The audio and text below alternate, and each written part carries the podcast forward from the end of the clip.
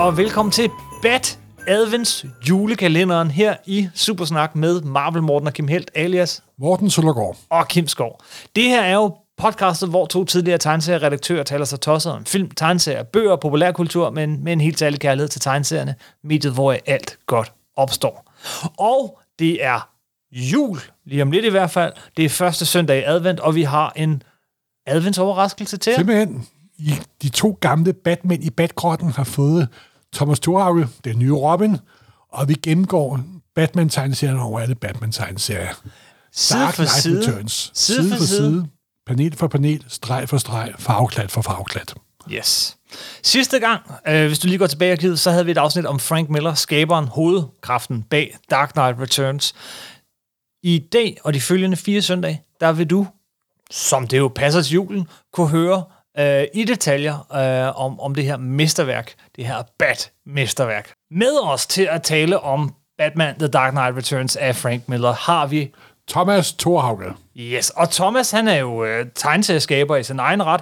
Han har øh, blandt andet lavet øh, det, der går forud og kom hjem, og nogle vignetter med, om Jørgen Let, men især er han nok kendt som tegneserietegner fra øh, politikken. Han er en virkelig god avisbladtegner. Han kan kommunikere ting virkelig godt sin streg. Han har lavet nogle fantastiske omslag til det her filmtillæg, hvor han forklarer øh, Star Wars og øh, Ringenes Herre. Med og- kun ganske få fejl. der er selvfølgelig det. Uh, han, er også, uh, han har været medredaktør på Rackham, tidsskriftet, uh, som var skide godt, og jeg tror, mange, uh, mange lytter kan huske, og han var også med uh, initiativtager til Dansk Tegneserieråd, som han var uh, formand for en overgang. Først og fremmest er han gigantisk tegneseriefan, og, og endnu mere... Gigantisk Frank Miller Dark Knight-fan, og det er Han derfor, er- vi har med Det er derfor, vi har med. Han er faktisk den største fan af Frank Millers The Dark Knight Returns, som vi overhovedet kender. Og det inkluderer os selv. Uden tvivl, uden tvivl, simpelthen. Så skal vi ikke skrue tiden tilbage til dengang, vi havde Thomas med i studiet, og, øh, og bare snak The Dark Knight Returns. Netop.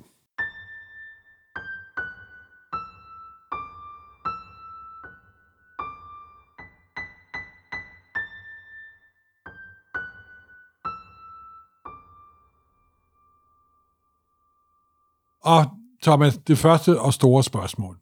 Hvornår mødte du Dark Knight Returns første gang? Ja, det er jo en, øh, det er et virkelig godt spørgsmål, synes jeg, fordi det er, jo, det er jo selvfølgelig en begivenhed, der har præget mig utrolig meget som, som tegner og mit arbejde. Og hæmmet dig og skændet dig måske og, lige frem? absolut det hele, ikke? Øh, fordi det var selvfølgelig en voldsom oplevelse, men det var sådan, at øh, øh, på det tidspunkt, den udkom i 1986, mm-hmm. Der boede jeg i Aalborg, og min far var underviser på Danmarks Biblioteksskole, og der var en tegneserienørd på øh, en af hans, en, altså en studerende, som opdagede, at min far, han indimellem øh, øh, anmeldte tegneserier for et, øh, et magasin, der hed Comics, med K, øh, og, og øh, tænkte, han, ham der, øh, min underviser, han skal ligesom have noget lidt mere progressivt med hjem, så min far kom tit hjem med amerikanske tegneserier fra den her studerende, der hed Torben. Og lige pludselig en dag, så, så lå Dark Knight Returns der, nummer et. Ej. Ja. Og, og, og, og så tog jeg fat i den, og, og så læste jeg den faktisk. Altså, jeg, jeg, jeg tror ikke rigtig, jeg bladrede i den. Og, og øh, som alle folk, der kender den ved, er optræder Batman jo først i sit kostume på side 26. Altså, der, Ja. der er en lang intro, som handler om Bruce Waynes øh, øh, øh, indre øh, kamp med hans indre dæmoner, øh, før han ligesom bryder ud. Så, så jeg læste det der, ikke? Som, som, som jo, altså det, man skal jo også huske, det er en, en science fiction tegneserie på en eller anden måde. Den foregår i en, i en meget nær fremtid, men ikke desto mindre en fremtid, der er sådan lidt overdrevet.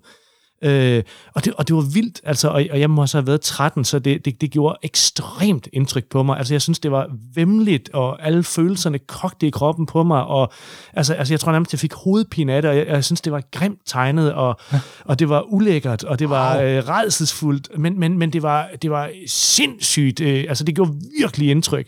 Og, og da man så kommer til den der side, hvor han sådan i, i en helsides, efter alle de der sider med bitte små mm-hmm. billeder, kaster sig ned mod bilen, og, og, og han i, i, i, øh, i den indre monolog snakker om, at hans krop, den burde gøre ondt alle mulige steder, men han, Han er, er born simpelthen. Lige præcis. Altså, hold nu kæft, og man så det der batbælte, som ikke længere har ampuller, men som har sådan nogle små tasker, hvor man så har tænkt sådan, shit mand, hvad, hvad fanden har han i det ser jo ægte ud. ja, lige præcis. Det så ægte ud, men også muskeltegningen og sådan noget, som, som også bare så radikalt anderledes ud, end det plejede at gøre. Altså også i forhold til Daredevil. Mm. Det så jo mere Ronin-agtigt ud, men det gjorde det så alligevel heller ikke, fordi det er jo Claus Jensen, der har øh, øh, rentegnet langt de fleste af tegningerne, som på den ene side giver det der lidt øh, industrielle udtryk, sådan lidt Neil Adams præg, eller Gil Kane eller sådan noget, men, men, men, men samtidig øh, også er anderledes på en eller anden måde. Det, det tror jeg, vi kommer mere ind på, uundgåeligt, når vi gennemgår den øh, side for side og panel for panel. Men, men ellers... Og det gjorde et barn for tredje, der var 13 år. Hvad, hvad tror du, den har, hvad har den haft af betydning for dig så siden?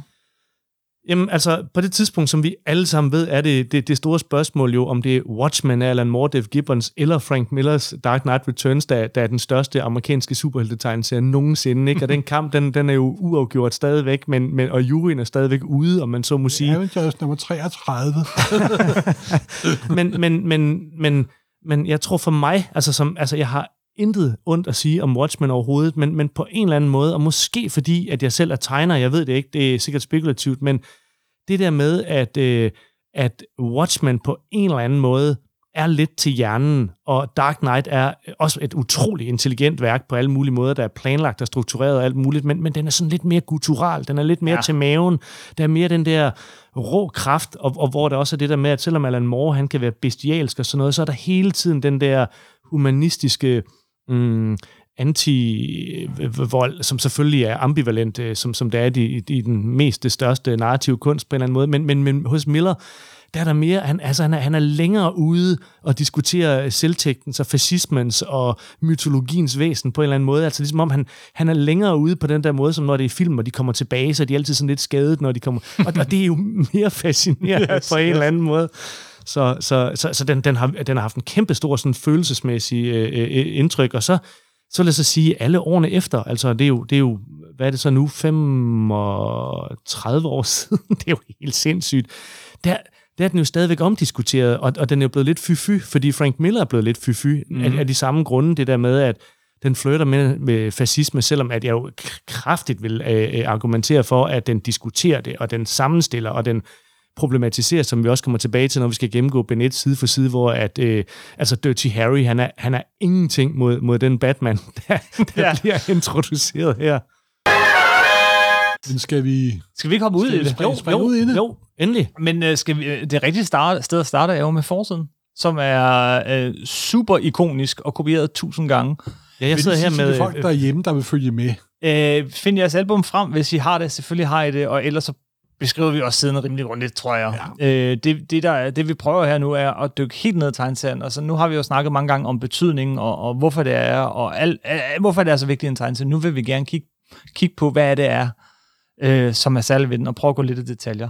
Og Thomas, vil du ikke prøve at beskrive forsiden på det allerførste album? Jo, det, der er jo nok tale om den, en af de absolut mest ikoniske tegneserieforsider overhovedet. Ja. Det er jo den øh, mørkeblå forside, hvor et lyn slår øh, øh, vertikalt ned over siden, og en silhuet, som øh, meget tydeligt er Batman. Øh, det ser man både på grund af øh, ørerne på øh, hans øh, øh, hætte, og øh, de der øh, takker, han har på armen, og selvfølgelig kappen, som, som der er simpelthen rigeligt med markører, der viser, at det er Batman, der her øh, ses som silhuet foran lynet, som samtidig en lille bitte smule måske alluderer Michelangelos berømte maleri af øh, øh, Gud og øh, Adam øh, i på loftet i det Sixtinske kapel Aha. i Rom.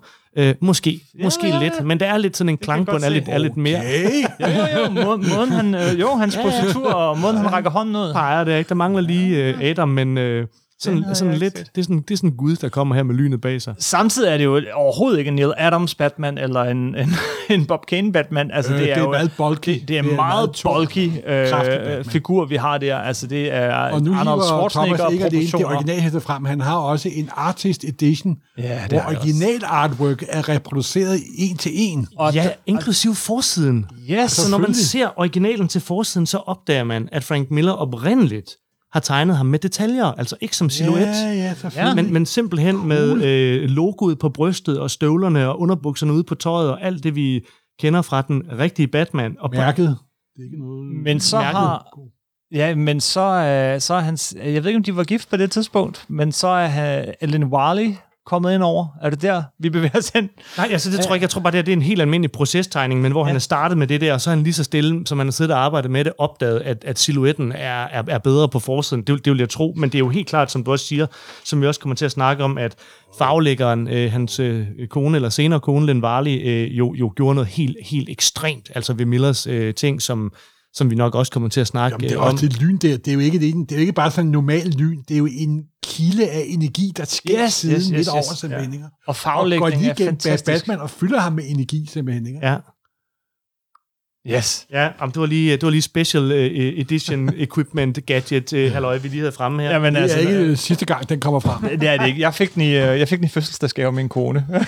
lige her for nylig, og, og jeg fik, øh, bare lige for at blive ved det her ting, jeg fik øh, Absolute Edition i, øh, hvad hedder det, ikke bryllupsgave, men, men, øh, men øh, øh, polterappen gave, øh, hvor alle øh, mine venner fra polterappen, de havde skrevet ind i den, og sådan noget, så Jamen, det er helt vildt, Det- og, og jeg har jo så i øvrigt sørget for, at, at, at på bordet foran os, der ligger også simpelthen selveste første udgaven af yes. det oprindelige hæfte. Meget slidt ganske vist. Jeg kan ikke øh, indløse det til en formue, det, desværre, men øh, det, det, det er blevet læst øh, altså utallige gange. Og det fede ved hæfte var, at det var ikke noget normalt hæfte med hæfteklammer. Det var en lille album, der var ryg på. Prestige-format. Det var lavet på Baxter-papir, som det også hed dengang, og prestigeformat. Og de skød efter et, og der er også en ting, der mangler på forsiden. der, der er mere end én ting, men Hvad der, mangler der på forsiden? Der, der er, er ikke nogen noget- comics code. der er ikke nogen comics code. Og det finder man straks ud af, når man læser historien, at det er ja. vi rettede det til et voksen publikum. Ja. Det her var ikke din barndoms Batman, det var den nye Batman. Og så var der citat bagpå, så om det var en bog, så om det var en roman. Mm-hmm. Simpelthen. Så det var også et helt andet format, en anden måde at præsentere superhelte på. Ja. Der selvfølgelig var blevet set lidt før, men her var det fuld hammer, fuld blus. ja. Og vi er jo en tid, hvor der ikke fandtes noget, der hed meget, meget lidt, det der hed trade paperback. Så det var fuldstændig, åh, oh, hvad er det? Og det har vi da ikke set før, og kan man det? Og det er jo ikke noget, det er jo ikke nogen comic book. Det var noget andet. Det var en minialbum. Det var en specialudgivelse. Det var et nybrud. Det var et paradigmeskift simpelthen. ja. I USA, fordi i, i, i Europa var vi jo vant til tegneserialbum, Ja, ja, ja. Og, og den amerikanske udgave er endda lidt mindre end Og det sjove er jo, at da den kom på dansk, så kom den jo lidt overstørrelse nemlig. Mm. Så den, det var sådan en lidt mellemting mellem en europæisk album og amerikansk hæfte. De har sat sig mellem to stole derude. Ja, og Kim, du fik jo så de danske eksemplarer af bibliotekaren. Ja. Men, men fordi jeg havde nemlig også de danske, og der, der faldt siderne altså ud. De var, det var virkelig dårligt limet. Ja, Okay, men, ja. men, men de, de sidder Det, stadigvæk det fast gjorde i de i limen. min år 1. Der Ja. faldt de altså mod. Ah, det okay. gjorde de altså. Nå. Nej, det er ikke i den Nå, her. du var heldig så. Det var, at de lige skiftede lim der midt i det hele. det kan også noget at gøre med, at de læst mere end en gang. Ja, Det kunne det. Men skal vi ikke tage øh, og, og begynde på side 1? Første panel. Hvad sker der der? Jo, altså, øhm, den, den tager jeg lige gerne, fordi jeg synes faktisk, det er en, en, en helt fantastisk åbning. Altså, vi ved jo alle sammen, øh, fra skønlitteraturens verden er der en, en, en skole, der interesserer sig for den første linje i en roman. Det, det er jo ikke alle forfattere, der gør noget særligt ud af deres første linje, men visse forfattere gør, og øh, kald mig Ismail, som det hedder i Moby Dick, øh, og så videre. Was Øh, the best of time, was the worst of time. Lige præcis, og Scarlett O'Hara var ikke smuk, og øh, hvad ved jeg, altså der er masser af og de det er der... et kendt faktum af kvinder, der og så videre. Ja, der, der er virkelig mange berømte øh, sådan nogle first line, som både er sådan punchy, men som også anslår, hvad, hvad, hvad er det på en eller anden måde, der er på spil her. Øh, og, og det der er det helt vilde ved den her første side, som vi kigger på nu, det er, at den introducerer os for det der grid, i, vi snakkede om lige før, altså med cirka 16, 4 gange 4 billeder ned over siden i et meget tæt låst gear. Og normalt kan man jo sige, eller ikke normalt, men, men ofte vil man jo starte med et stort etableringsbillede. Det er jo det, vi ligesom lærer. Mm-hmm. Det er klassicisme, et stort etableringsbillede. Men her starter vi med en serie bitte små billeder, og, og, og, og i det, som dansklærer vil kalde en medias ris, altså midt i et eller andet. Og det er et eller andet, der foregår. Altså, øh, det er sjovt, Kim, det du sagde, det der med, at du måtte læse den flere gange. Altså, den her side slåsede jeg virkelig med, da jeg læste den, fordi jeg fattede simpelthen ikke, hvad der foregik. Nej. Og det, der jo foregår, det er, det er Bruce Wayne i fremtiden med overskæg. Man kan ikke rigtig se ham. Han har en mærkelig hjelm på, men lige så stille finder man ud af, at han sidder i en, i en, i en racerbil af en eller anden art, og han deltager i et eller andet øh, øh, øh, racerløb, og, og, og, og det vi skal forstå, hvis vi tænker os om, det er, at det Frank Miller ønsker at sige, det er, at Bruce Wayne her i, i historien er blevet en af de der millionærer, der, der kaster sig over ekstremsport og øh, i sådan en vis form for livstræthed og dekadence. Men, men, men noget går galt mellem Bruce Wayne og computeren i den her åbningsscene, og, og, og Bruce Wayne sidder og flår i ledningerne og, og med, med en voldsom dødstrift, og gnisterne mm-hmm. de står op i hovedet på ham, og bilen kører hurtigere og hurtigere, og den begynder at eksplodere, og Bruce Wayne er bevidst om, at, at han er på vej til at dø, og så siger han øh, den ikoniske replik, Yes. This would be a good death, but not good enough. Og så bliver der klippet til øh, tv-griddet der, ikke? Altså tv-tegneserierammer i tv-skærmsformat, hvor at man så ser en nyhedsværdien sige, at øh, man skulle tro, at millionæren Bruce Wayne var død af det her forfærdelige uheld, der skete tidligere i dag, men han overlevede, øh, mm. og nu går vi over til en vævesigt. Og det er jo helt vildt. Og i den beskrivelse af første side, så glemte du første sætning. så var det, Ja, ja, sige. ja, ja, men, men det, jeg ser mere siden som den første Okay, sætning, men, men, okay. men det er fordi den første sætning, det er, I've got the home stretch all to myself when the reading stopped making sense. I switched to manual. Og så siger talebobben, Bruce, this is Carol, you're going too fast. Så, så, så det er bare vanvidstekst på en eller anden måde. Men ja. hele den her side, tænker jeg, lidt ligesom sådan en form for første replik, hvor, hvor, hvor Yes. at man ser en, en Bruce Wayne, man ikke rigtig ser, og man ser dødsdrift, og man ser alt det der hårdkogte shit, der kører, og adrenalin, og... Øh, Og determinismen i den her figur, ikke? Sådan, Totalt, ja. Det vil være en god død, men ikke god nok. Ja. Ja. Så han bliver ved, og han bliver ved, og selvom det hele bliver at de her paneler bliver mere og mere ulæselige, det, det går fra billeder af ham til flammer til et hjul, og til sidst så er det bare flammer og ødelæggelser og alt muligt, og en eksplosion, og så, som du siger, klip hen til det der... Øh, Og så det er der. det jo også en Bruce Wayne, der helt tydeligt ikke er Batman. Han er tydeligvis ikke Batman. Det, det, han skal forestille sig, ser vist, at han tager hjelm af, og han har overskæg jo. ikke? Ja, og særligt gamle rynker Ja, og, og det ja. Ja. hele, ja. Og så får vi på side 2 dit øh, etableringsbillede. Ja, så kommer der et etableringsbillede, øh, som fylder halvdelen af siden, som viser Gotham City, og øh, for enden har værpin jo lige, eller tv-verden lige lavet, øh, lagt over til vejrudsigten, som man får ved siden af. Og det er en usædvanlig varm dag i Gotham City. Det er helt Det er vildt varmt. hedebølge. Det er totalt hedebølge, og alle sveder. Varme stor, den overkogte storby, det er, ja. hvor alt koger og bobler og Lige syder. præcis. Og det, der så er lidt sjovt ved det, det er, at Gotham City, som man plejede at sige i gamle dage, øh, Metropolis er, er New York om dagen, og Gotham City er New York om natten, altså at Gotham City er natteby. Så, så på en eller anden måde er det forfriskende og overraskende, at han faktisk starter med en solbeskinnet dag over Gotham City, og der er de her bygninger, som er tegnet på en altså meget stiliseret, ikke særlig sådan realistisk måde. Man, man kender det måske lidt stilen fra Daredevil-tegneserierne, som jo også havde en stor fetis for bygninger i New York. Men, men det, er, det er et overraskende Gotham City-billede, der, der, der på en eller anden måde indikerer over for læseren, at Altså, at det bliver anderledes, det her. Altså, mm-hmm. det, det bliver man hele tiden mindet om, at det er alt det samme, men det er helt anderledes, end det plejer. Øhm, og så gør så resten af siden er igen de her rammer, med, der er formet som tv-skærme, som, som, som jo på mange måder virkelig er en del af seriens DNA, at, at der hele tiden er medier, der kommenterer på, hvad der, hvad der foregår i, i, i handlingen. Og øh, der får vi så det, der øh, på et øh, fagteknisk, øh, med et fagteknisk ord hedder eksposition. Man får mm. simpelthen et, et lille resume af, hvad det er, der er galt, og hvor vi er henne. Ikke? Og øh, øh, kommissær Gordon, får vi at vide i et tv-klip, er fire måneder fra pension, og øh, bliver truet af en bande, der hedder Mutanterne. Og det er sådan noget af det nye, det der med, at der er en bande, der hedder Mutanterne, hvor man sådan tænker, det er jo science fiction-agtigt, eller X-Men-agtigt, eller sådan noget, og det er sådan ikke særlig Gotham City og Batman-agtigt, så, så allerede der bliver man lidt sådan, hmm, det er lidt, det er lidt vemmeligt måske. Og øh, øh, så er det så, at, øh, øh, hvad hedder hun, øh, Lola, øh, tv-værtinden, der sådan er en gennemgående figur hele bogen igennem, øh, nævner, at det er 10-året for... Øh, 20-året. 20-året.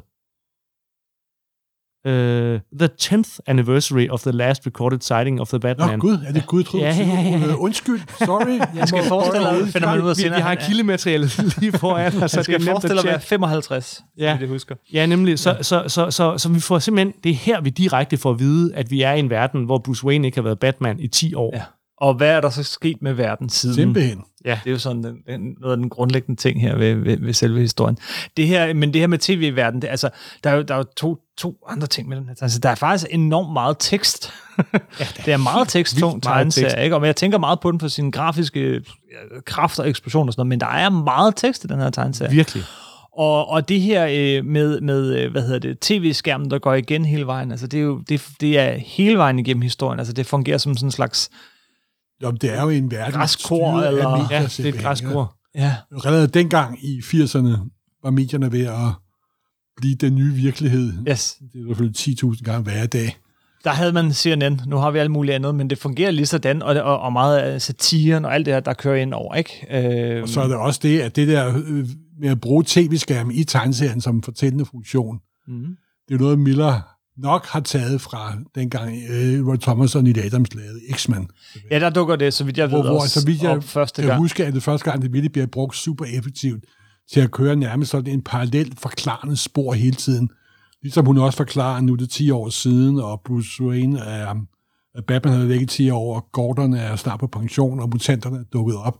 Sådan lige bum, bum, bum, bum, forklare hele situationen. Og det er jo en smart måde at lave sådan noget eksposition, måde, fordi det vi, vi, er jo, vi, vi, vi er jo vant til, at de der tv-talking heads leverer eksposition, så det virker, det virker, bare naturligt det virker fuldstændig super moderne simpelthen. Ja, det virker super moderne, og jeg synes også, altså netop mediesatiren, allerede dengang har han fuldstændig fat i alt det hysteriske i mediebilledet, og, og især det der med, med psykologer og værværter, og Som skal sidde og kommentere på Ja. ja. men han, han, han, altså det var der nok allerede, men Ja, ja, han skruer det op bestemt. til et niveau, hvor vi er nu. ja, lige præcis, det er bare Der er også- realistisk nu. Der er også måden, han tegner hende her tv-verden. Så selvfølgelig meget 80'er og sådan noget, ikke? men altid med et smil på. Det minder mig meget om den måde, man ser øh, præsidentkandidaten i, i, i, øh, i, i den bog, han laver sammen med... med øh, Ja, Bill Bill Elektra Assassin. I Elektra, øh, i Elektra og sådan noget altså folk ser ud på, på specielle måder. Men det var side 1, og det var side 2. Lige pludselig, øh, når vi så bladrer om på side 3, så sker der først og fremmest det, øh, når, bare som opslag, at det hele bliver gråt og mørkt. Du sagde lige, det var en lys dag. Vi er ved at bladre. Bare, bare uden at have kigget på det første panel, kan vi se, at det er blevet aften. Og hvad, og hvad sker der? Ja, det er så der, vi ser Bruce Wayne rigtigt for første gang, som sidder og drikker whisky med øh, Gordon på en bar, og øh, vi må forstå, at øh, Batman og Bruce, eller Bruce Wayne og øh, Gordon er gamle venner stadigvæk. Må jeg stoppe lige et øjeblik? Ja. Der, fordi det er faktisk lidt en reference, tror jeg, Det til, til, det den- til, allerførste til, til nummer. nummer 27. Til den allerførste Batman-historie den nogensinde. starter nemlig med, at De sidder- Bruce Wayne og Gordon sidder og drikker sammen hjemme hos, Bruce, nej, hjemme hos Gordon, tror jeg det er. Ja. Og det er helt tydelig reference til, og det er også fordi, at Miller gik jo nok ud fra, at mange af dem, der læste den her serie, ikke havde læst Batman i meget, meget, meget lang tid, simpelthen. Ikke? Så det er også en slags genstart af hele Batman-myten Ja. med det her. Og så har hun jo også sagt på den forrige side, sådan en henvisning til, at det kan jo være, at Batman sidder og nyder en drink med en god gammel ven. Ja, Og så klipper de til den her, at det gør, det gør de rent og faktisk. så også den meget lækker, dæmpede farve faglæggen, der er selvfølgelig. Ja, men det der så er, er lidt skidt, det er, at de, øh, samtalen mellem de to gamle venner, den faktisk udvikler sig dårligt, fordi at Gordon han begynder at spørge til Dick Grayson, den, den ægte Robin, Yep. Ja. og øh, øh, så bliver Bruce Wayne pludselig dyster og siger, at øh, det, det du ved udmærket godt, jeg ikke har hørt fra ham i syv år. Øh, og så nævner de også, at Jason, den anden Robin, Jason Todd, som på det her tidspunkt jo faktisk ikke er død endnu i det rigtige DC-univers, men som sådan forvarsel. Der det havde, gjorde der havde ikke været senere. nogen dead in the family på Der det har her ikke været en death in the family på det tidspunkt, men allerede her må man forstå, at det, det kommer til at gå ilde for Jason Todd. Øh, og så siger Bruce Wayne lige pludselig, nu vil jeg gerne hjem. Og så er der et nyt Gotham City-billede, som øh, sådan et halvsidesbillede, et stort billede med mange detaljer, der viser øh, sådan en, en taxi-driver-verden, kan Ja. man sige. Ikke? Altså Taxi et råt, ja. dystert, mørkt storby, hvor, hvor øh, fremmedgørelsen er total og elendigheden. Den er til at tage at føle på folk går rundt med skilte, hvor der står, we are damned. Og, og Bruce Wayne, han, allerede, han, han siger faktisk til Gordon, at, at, at, at øh, Batman ikke overlevede, men at Bruce Wayne is alive and well. Men, men vi har allerede set, at Bruce Wayne ikke helt er alive and well, Nej, fordi han, han er nej. vanvittig inde i den der racerbil. Og nu går han ud på gaden og siger, jeg, jeg lader bilen stå, og jeg går hjem, fordi fordi jeg kan fandme ikke sidde inde i en bil nu. Jeg er ved at, altså, øh, han han er på sammenbrudsrand hele tiden. Yes, yes. Så, så, og det, det, det forstår man så også. Og så kan man jo være fræk og springe til den næste side, som den hænger sammen med, hvor han så lige pludselig sådan hypnotisk, magnetisk står øh, ved den lygtepæl, hvor hans øh, forældre blev mytologisk blev skudt. Crime Alley. Crime han, Alley. han, han, han, er, han er gået i sine egne tanker og er helt automatisk Boing. havnet der, hvor det hele begyndte. Lige præcis. Og, og øh, den grå øh, farvelægning, som du snakker om, hænger ved her. Ikke? Det er sådan meget dæmpet øh, og, og, og dystert, og øh, den her flotte midlerne milliardær går, går, går rundt og bliver så pludselig igen antastet, nøjagtigt som hans forældre gjorde, øh, da han var, var barn. Og så er det så de her nye bandemedlemmer, mutanterne, der har sådan nogle Cyclops fra X-Men-agtige Yes. briller på, og taler i sådan et, en parodi på sådan noget moderne øh, øh, youngster-slang, sådan noget Jo, uforståeligt måske også en reference til Clockwork Orange og så videre. Ja, lige præcis. Det er sådan noget ny lysbro-agtigt Ja, øh, halløj.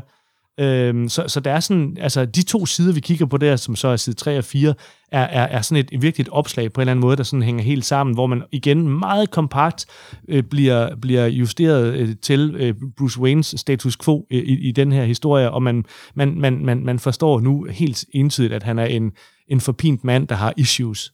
Man kan også se, at de to sider viser jo det billede, der var i mad 70'er og 80'er populærkultur. Det var den byen, der var i, op, i opløsning, hele bysamfundet, New York, kriminaliteten var stigende osv. osv. Og det er jo sjovt, det har jo forandret sig ret meget. Kriminaliteten er faldet stødt siden 90'erne og så videre, så videre. Men dengang var byer, storby, det var lige med undergang og kriminalitet og fordærv og ja, sådan moralsk forfald simpelthen. Ja, ikke? ja. Jamen det, altså, det er helt rigtigt, og altså, jeg kan faktisk også huske det. Jeg kan huske øh, et af Sin emblemerne for City det der. hed byen jo Ja, simpelthen. ja.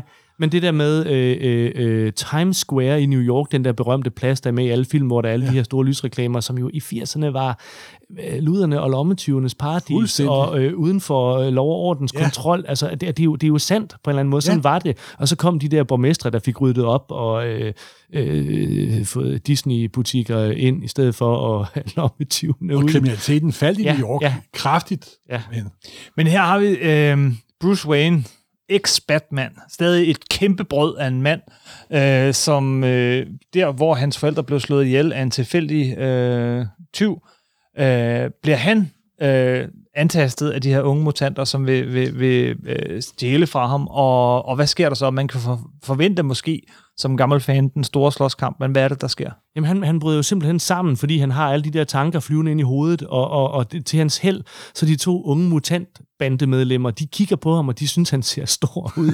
yes. Så de, de, de ombestemmer sig, og, og dapper hen i arkaden, hvor, øh, som, som også er sådan et centralt sted, øh, et geografisk sted i fortællingen. Øh, de, de gider sgu ikke rigtigt, fordi de, de, de, de har lugtet, der bliver nok ballade, men han sidder selv sådan fuldstændig sammenknudet, nærmest ligger i, i fosterstilling til allersidst under gadelygten, hvor hans forældre blev slået ihjel. han ligger vel på samme måde, som da han så sine forældre blive dræbt. Ja, Og fuldstændig. måske begynder den der film at køre ind i hovedet på ham, så vi ser så fremragende beskrevet senere. Ja. og tager sig lidt til hjertet. Altså, hvis øh, vi glemmer at sige det senere, altså, øh, den her scene blev genspejlet til allersidst, hvor øh, han står ved en lygtepæl og slås mod Superman, og tager sig til hjertet. Ja. Øhm, Det, er, ja. det er meget, altså det, det, det er også det der med, altså nu, ikke fordi jeg hele tiden skal bringe Watchmen på banen, men, men, men, men det der med, at jeg tror alle er med på det der med, at Watchmen, det, det er hjernen, og Dark Knight Returns, det er maven, men, men der er altså bare det der med, at Dark Knight Returns er også et super planlagt værk på alle mulige måder, og det er vanvittigt godt struktureret, og, og det kommer vi også til at se, når vi går den igennem side for side, mm. at for eksempel allerede nu på den næste side ser vi Jokeren for første gang, som vi ellers gemmer lidt sådan, til lidt senere, men han, han er der allerede med det samme.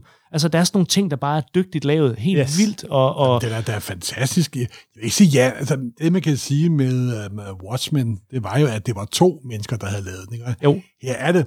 Miller har selvfølgelig fået hjælp af Lin Varley og Jason, men det er Miller tekst og billede, og det er også derfor, at de er jo bundet sammen. Simpelthen. ja, jo, De kan ikke skilles ad. nej, Mens det andet, der kan man jo godt se, at der er en forfatter, og der er en tegner. ja, ja, ja, kan godt mærke, at Alan Moore sådan intellektualisering af tingene, det er der jo slet ikke her, vel? nej. Det flyder da meget bedre, altså. Og, og, som, og som Kim også siger, altså på det, de, de sider, vi lige har siddet og diskuteret, og den her, det, er jo- det er jo også der, vi får den indre monolog fra Bruce Wayne, som, som er, er rig og kvantitativ, altså stor.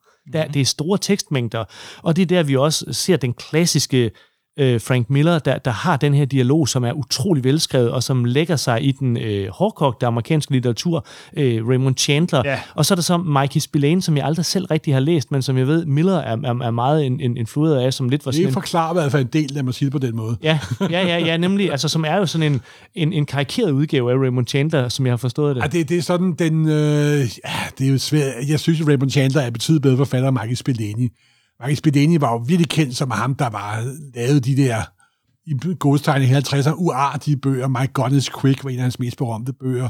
Og det var vold og sex og sex og vold og sex, sex, sex og vold, vold, vold. Ja, men så også den der detektiv, der hed Mike Hammer. Ja, ja, simpelthen. Og han var, det var bare lige på og hårdt. Det var en hammer, simpelthen. Ja, ja.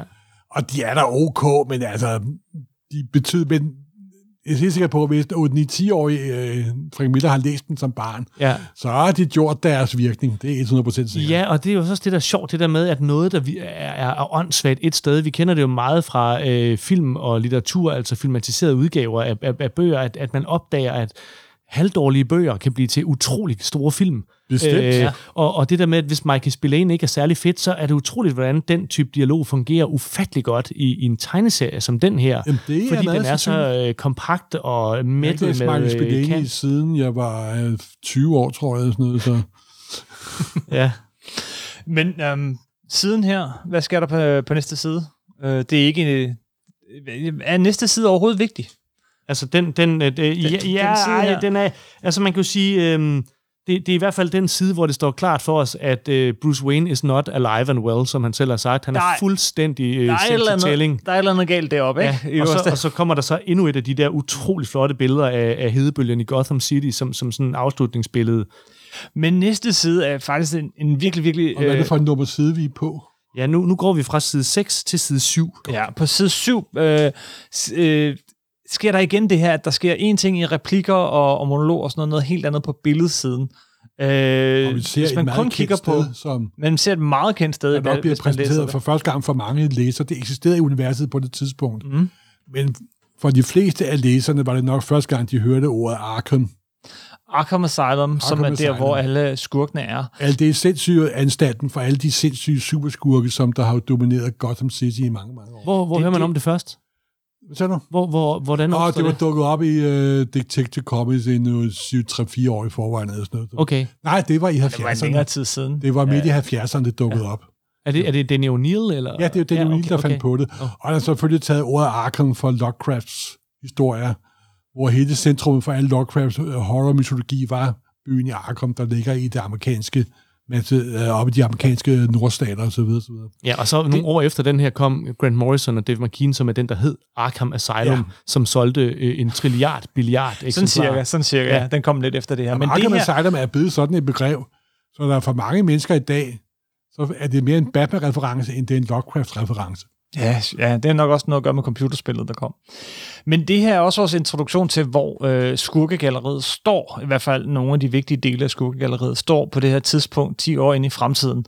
Øh, fordi altså, Batman er jo en af de der, øh, hvis ikke den superhelt, men det bedste, øh, mest fantasifulde, fantastiske skurkegalleri overhovedet. Og selvom siden her overhovedet ikke handler om Jokeren, han bliver bare, øh, hvad hedder det, sådan, øh, vi skal lige se ham, fordi han dukker op senere, selvfølgelig gør han det, så øh, er der nogen, der går forbi ham, og det er de her virkelig spøjse øh, psykiater-læge-par, som, som passer på de, øh, jeg ved ikke, om vi kan kalde dem de hyperkriminelle, de superkriminelle på Arkham Asylum. De går, bare, de går lige direkte forbi Jokeren, og han siger ingenting, men, men han, ser, han ser sådan helt katatonisk ud, hvilket vi senere finder ud af, at han er. Der er jo nemlig sket det, at efter Batman er forsvundet, så er skurkgalleriet også gået i sig selv. det hænger sjovt nok sammen. var hænger sjovt nok sammen. mere. Gud var jo væk. Yes. øhm, så øh, øh, det er jo det her, der er øh, s- øh, 16 øh, billeder normalt på sådan noget. Når, når vi lige når sådan øh, ned på række 2, så lige pludselig så begynder panelerne at være delt op i to. Ja.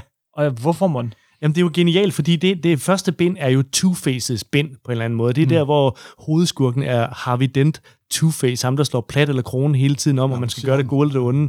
Og, og, og, og, på den måde er det sjovt, at den side bliver introduceret på, at det faktisk er der, man ser Jokeren, som du siger. Han sidder nemlig inde i et rum, hvor der står 601. Ja, Og, og det gider de ikke glo på, men der sidder der en mand, og vi ved kun, det er Jokeren, fordi han, man kan lige akkurat se, at han har grønt hår. Det er kun derfor, ikke? Og, men ham gider vi ikke se på. Vi går ind til 602, og som du så siger, det er så der billedrammen, den bliver skåret midt over. Så der er ligesom den ene halvdel af billedet, og den anden halvdel af billedet. Og det er jo genialt, fordi allerede der er der så ligesom lavet en forventning om, når det er ham der, der er rent på den ene side af hovedet, og fuldstændig deform på den anden og side det af kan vi hovedet. ikke se nu, fordi han er sådan helt ligesom en mumie, altså pakket ind i, øh, i Vi kan se det gasebind. i panelet, fordi den ene side, det er sådan en lidt underlig skurkeagtig og en plante, der er ved at visne lidt. Ja, det er Og rigtigt. den anden er sådan en, der er helt hvid og rank og Ja. stærk og så videre. Det, det er lige Gode og det antydet. onde. Ja. Vi ser det allerede i de, afspejlet i de to psykiater, der behandler ham. Jamen, Og lige må præcis. sige, psykiatrien, øh, for, altså, der, jeg tror ikke, det er noget, øh, Miller personligt synes øh, er, er... Nej, så Miller er ikke en fan af moderne psykoanalyse. Ej, det, det, det, det, det, det, det, er der flere eksempler på i den her fortælling, Ja, vi kommer tilbage på. Og, og det er også sket det der med, at det, altså nu den, den ene er psykiater, og den anden er plastikkirurg, ikke? fordi det, de har gjort, det er, at de har både kureret ham indadtil, alle hans traumer og dæmoner, de er væk, og udadtil, hans deforme øh, anden halvdel af ansigtet er nu blevet man til den anden. Og det finder vi faktisk først ud af ved at bladre om på næste side, der, der, der vi så ser Harvey Dent, som han ser ud i, det, i dag. Og hvor han er græder, han, han slipper en lille tårer, ja, han Ja. er helt øh, lykkelig, kommer tilbage. Og, det, og så med det samme er der tv-dækning af det. Så har vi en hel side igen, hvor der er interviews, øh, hvor der i øvrigt er backstory, hvor man sådan får mm. at vide, hvad der skete med Harvey Dent og alt det der. Hvordan og, var det nu, han blev til, han gik fra at være forsvarsadvokat, øh, offentlig til, anklager. ja, offentlig anklager, undskyld, til, til, til, til Two-Face. Og, Ja. Hele den historie får man, og så får man de her, øh, det her ja, psykiater og, og plastikkirurger, som bliver promoveret som Ja. uha, og, Og se, hvad vi kan selvfølgelig nu om det, det ikoniske mødt, der er skamferet på den ene side. Ja. Fordi Og så- og så at- hører er, man- Han er jo en dualist, simpelthen, ikke? Simpelthen. Det er enten Eller det en det andet. platist nu, for at en, blive ja, en lidt platist, ja, præcis. Det var Karl Barks reference. Men, men der er også en foregrounding, fordi man hører om, at hans, en af hans sidste forbrydelser var, at han kidnappede nogle siamesiske tvillinger, og hvor efter at de havde øh, betalt løsesummen, prøvede han at slå den ene ihjel.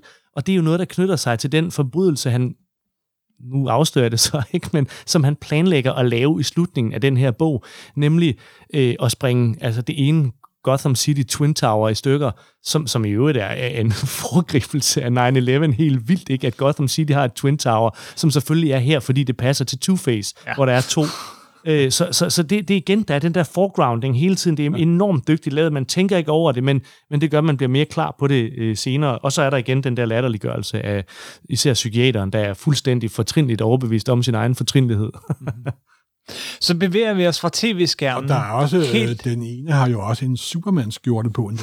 ja, det er psykiateren, der har en pop, Superman- pop, pop, Ja. sådan en rigtig pop-psykiater der, ikke? Og sådan klare farver og optimistisk og glad og venlig. Og han er jo fordi, ligesom Dr. Phil, der nok er et mest berygtede, skrådstræk berømte tv-psykolog, ikke også? Mm. Ja, Og kvaliteten er jo nok derefter. men så... Fra, fra, fra har vi den psyke, så bevæger vi os ind i, øh, i vores hovedpersons øh, psyke i løbet af meget få paneler. Jamen, der Øh, sker faktisk noget før, altså på den side. Det er, Ja. ja. så, det er så side øh, 9, og som jeg faktisk synes er ret interessant i tv-klippene, der fortsætter. Det ene, det er, at studieverden Lola Chong, hun klipper til kommissær Gordon, som er meget, meget skeptisk over for, at Harvey Dent bliver sat på gaden, og han. Yes. er skeptisk over for den psykiatriske rapport, der er blevet udarbejdet. Han er helt sikker på, at det, det kommer ikke til at gå godt. Og så klipper vi til Bruce Wayne, som er i tv, fordi det selvfølgelig er ham, der har sponsoreret helingen af, af det.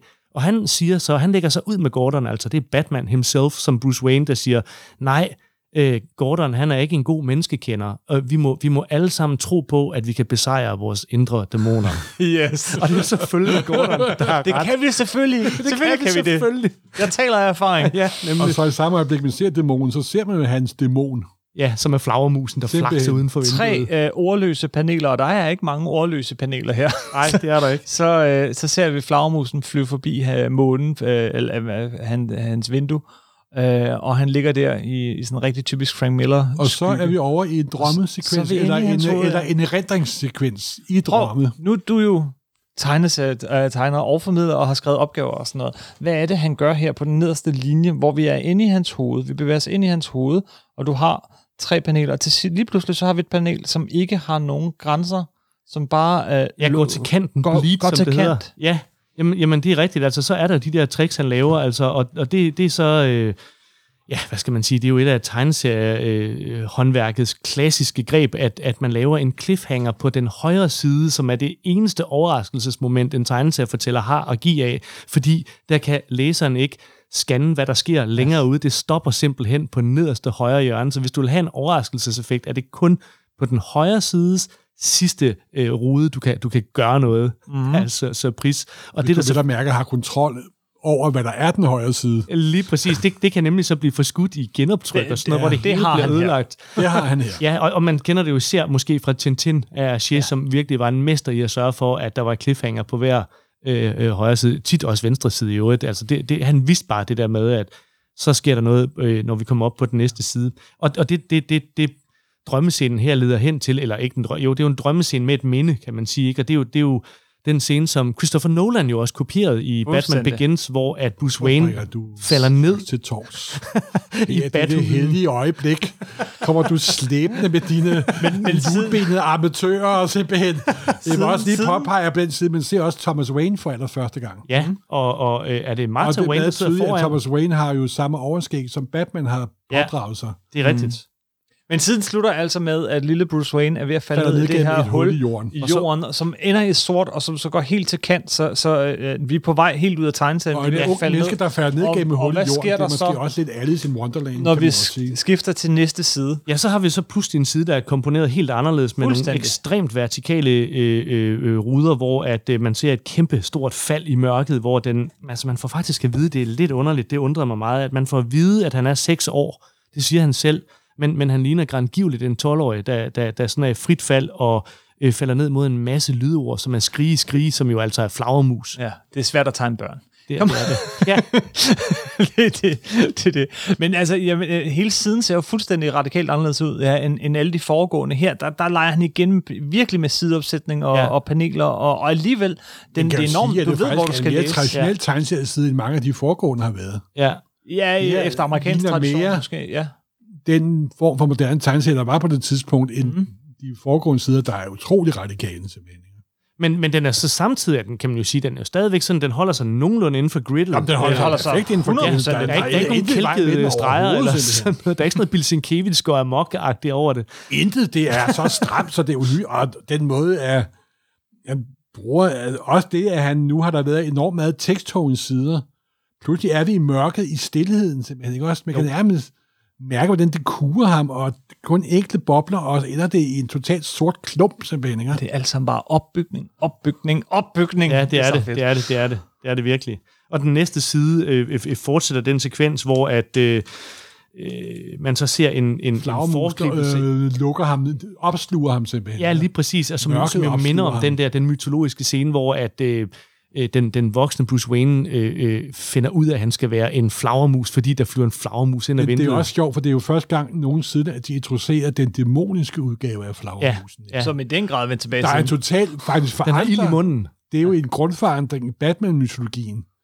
Fordi det er som, at Batman bliver født her, og ikke bliver født ved forældrenes Ja. død, nemlig. Ja. Hvad, og hvorfor han gør det, det var jeg sådan set ved lidt i tvivl om. Ja, Prøver at sige, at han altid har været Batman, og forbrydelsen bare løs, øh, slap Batman løs i ham, eller hvad.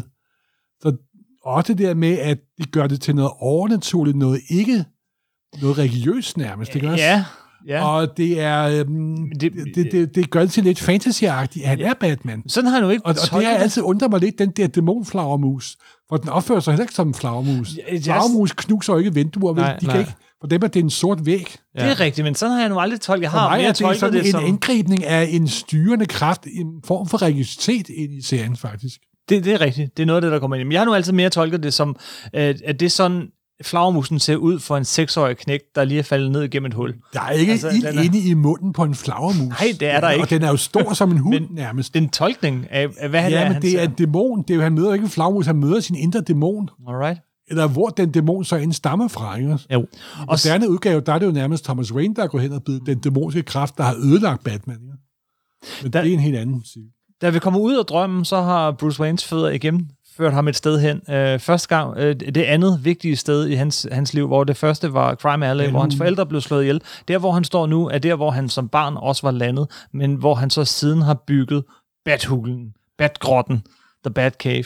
Øh, men, men vi kan se, at, at der ligger sådan nogle øh, støvstansende stof hen over alting og sådan noget. Men ikke? ikke, ikke over alt er lukket alting. ned. Der er lige en ting, der er central og faglagt, og lige i midten. Nej, Ja, og det er jo den der montre med Robins øh, kostyme, net, netop. Ja. som, som, som øh, tydeligvis har forfulgt ham, fordi den skal han åbenbart ned og kigge på en gang imellem. Igen, det er sjovt, som du siger, fordi øh, at, at, at, at den her er lavet før Jason Todd døde i tegnserierne. Øh, Faktisk var det ja, nok Miller, der var skyld i, at de blev til at slå ham.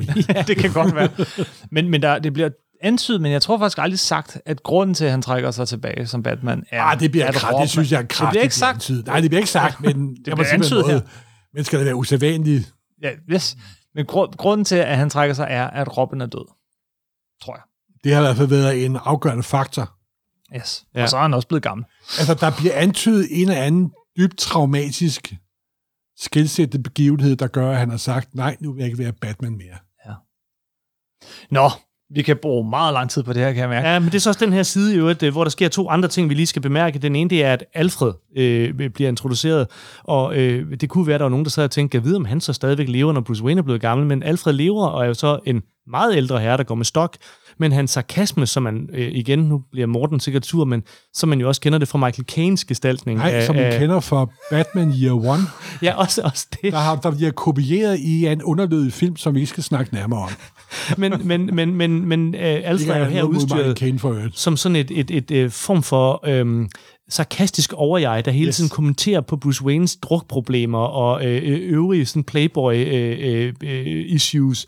Og så den anden ting, det er, at øh, øh, på mystisk vis er Bruce Waynes overskæg forsvundet. Ja, Ja. det er så fedt. Han har er barberet sig i søvne. Men, og det der ansigtsudtryk var sådan, hvor er mit overskæg? Det er også kommet til at fjerne. Transformationen er mærke gået til i gang. Det. det er den nemlig. yes. Og jeg vil også lige sige, at den sarkastiske øhm, øh, Alfred var faktisk også begyndt at dukke op i slutningen af 70'erne, starten af 80'erne. Så det er ikke, alt, det, alt er ikke totalt nyskabt af Miller, Nej, nej, nej. men det er forarbejdelse og forstærkning og Ja. forbedring. Jamen, jeg tror, der er meget af den her tegneserie er et utroligt godt eksempel på det, man også kender fra andre kunstarter, at, altså, lad os tage David Bowie, som, som brugte mimeren Marcel Marceaus øh, performance-greb, men altså, han, han, han kunne hele tiden se, hvor det fede det var, og så, og så tog han det. Picasso er også meget mm. kendt for det, ikke? At, at ligesom Altså, sådan, Howard, ar- øh, amatører låner genier hugger. Ja, og, og det der med, at han har, han har set det fede fra Neil Adams og fra Howard Chaykin og en hel masse andre, og manga jo øh, i øvrigt også, og bare taget det, og så har han gjort det til noget, der faktisk er federe end dem, han har taget det Simpelthen, fra. det er blevet transformeret. Yes. Vil du føre os lidt videre, Thomas? Ja, altså øh, nu, nu, nu, øh, nu springer vi lidt elegant hen over den næste side, som ellers viser, at øh, Two-Face er kommet tilbage, og øh, ganske som politikommissær Gordon forudsagde, har han nu, øh, selvom vi ved, at hans ansigt det er intakt, puttet gase tilbage, og man ser en bande, der sidder og spiller kort, og han smider en mønt ind, der er ridset mm. på den måde, som Morten beskrev lige før, og vi forstår nu, at Two-Face in fact er fucket totalt op i psykiatrien og plastikkirurgien, og er ude på et eller andet. Øh, og så klipper vi hurtigt tilbage til Bruce Wayne, der sidder og ser fjernsyn, og øh, Alfred, der står bag ham og øh, øh, spekulerer med sig selv på, om, om øh, den Wayneske vinkælder, den mund er intakt til, når der kommer arvinger engang, fordi han virkelig er blevet dygtig til at drikke. Yes. Og det leder så hen til den helt utrolig berømte sekvens på i alt Ja. fem sider, som, som er ikonisk øh, ud over Det alle er- grænser. Det her, det var her, min hjerne eksploderede som barn. Det var her, hvor jeg tænkte, kan tegneserier også være det?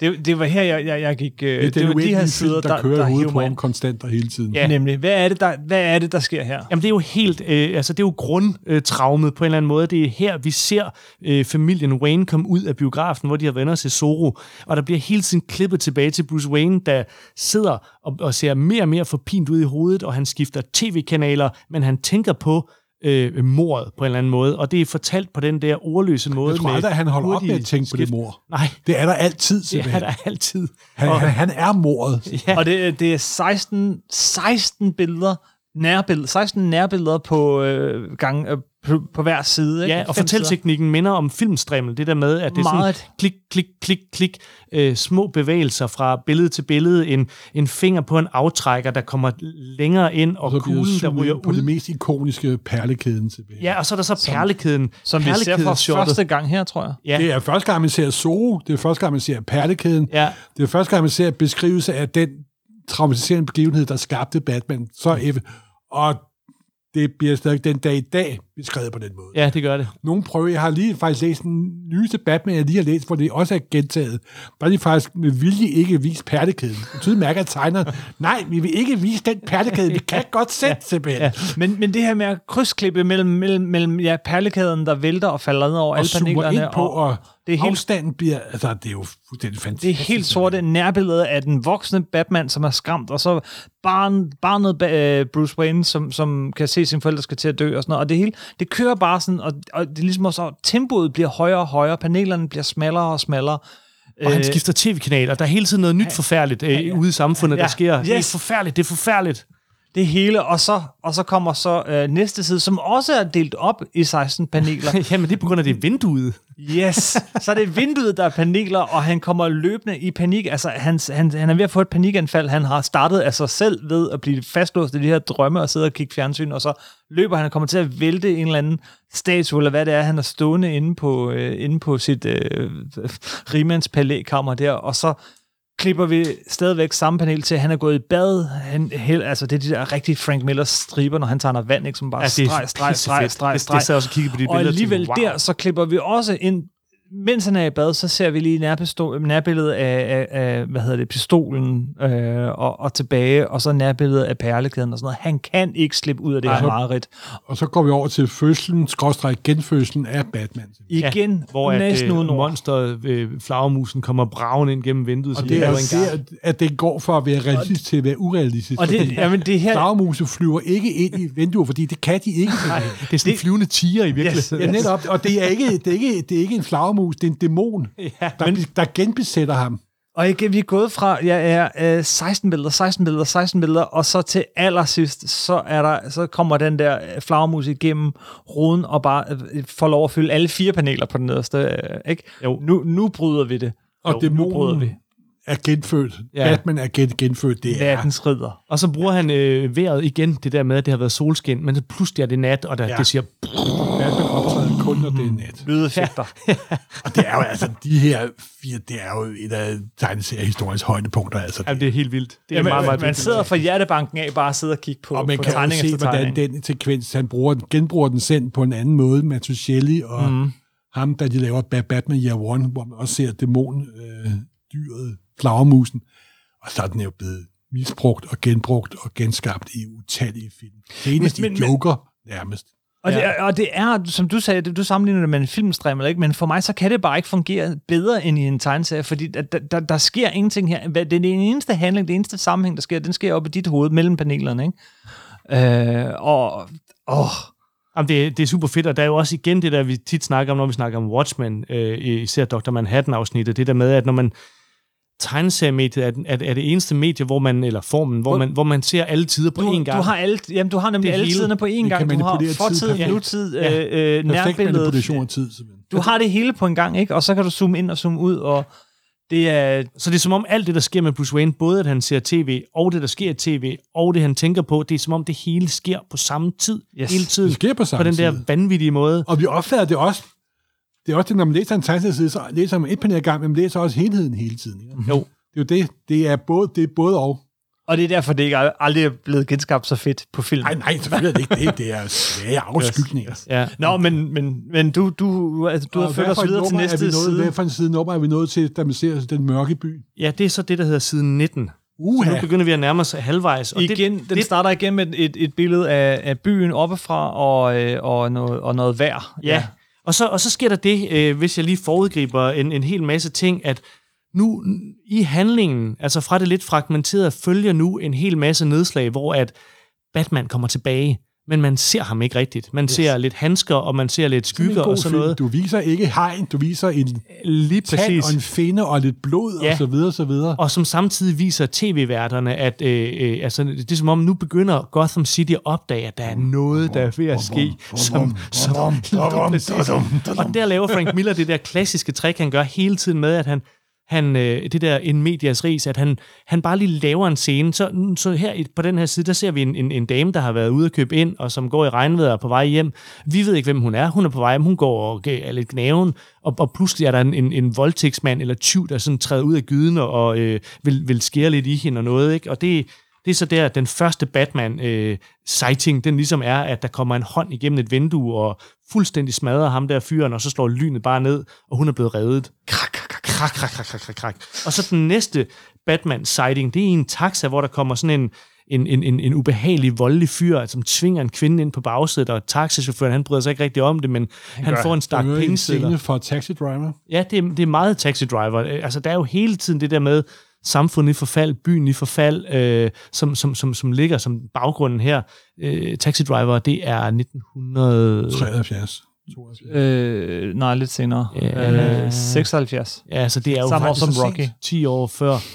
Nå, men, det men, men, men, men, men den, her, den er sjov, den næste scene, fordi der, øh, ham den ubehagelige fyr, der nu går i gang med at være voldelig ved kvinden inde på bagsædet, han, han får selvfølgelig bank af Batman, der pludselig lander på taget og begynder at flå ham ud sådan lidt off-screen. Men, men der stopper det ikke helt, fordi Batman har selvfølgelig også opdaget, at taxichaufføren på en eller anden måde også er en del af forbrydelsen. Han har nemlig fået penge for at kigge den anden vej. Yes. Så til allersidst tager Batman lige hånden ind og tager pengesætterne, og, og de bliver revet i stykker for øjnene af den dumme taxachauffør. Så der er sådan en dobbelt retfærdighed her. Og det er meget fedt, for det hele er jo så ansigtsmimik. Altså, du ser at taxichaufføren, der sidder der, alt det, der er sket bag, bag ham, han har ikke sagt det ord, og så ser du kun lige Batmans hånd gå ind, tage pengesedlerne og væk igen. Ja. Igen, ja, han er stadig i det skjulte, men, men det er sådan en helt komisk lille sekvens. Det er en komisk sekvens, og så, så kommer den næste øh, sekvens, og nu er vi så på side... Det er jo lige Øh, et introduceret i en... ja, 22-23, hvor at vi er i arkaden, vi allerede har hørt omtalt. Og det er så der, vi ser øh, Carrie Kelly, Men Men som kan- jo er Ja. nyskabelsen, den kvindelige Robin.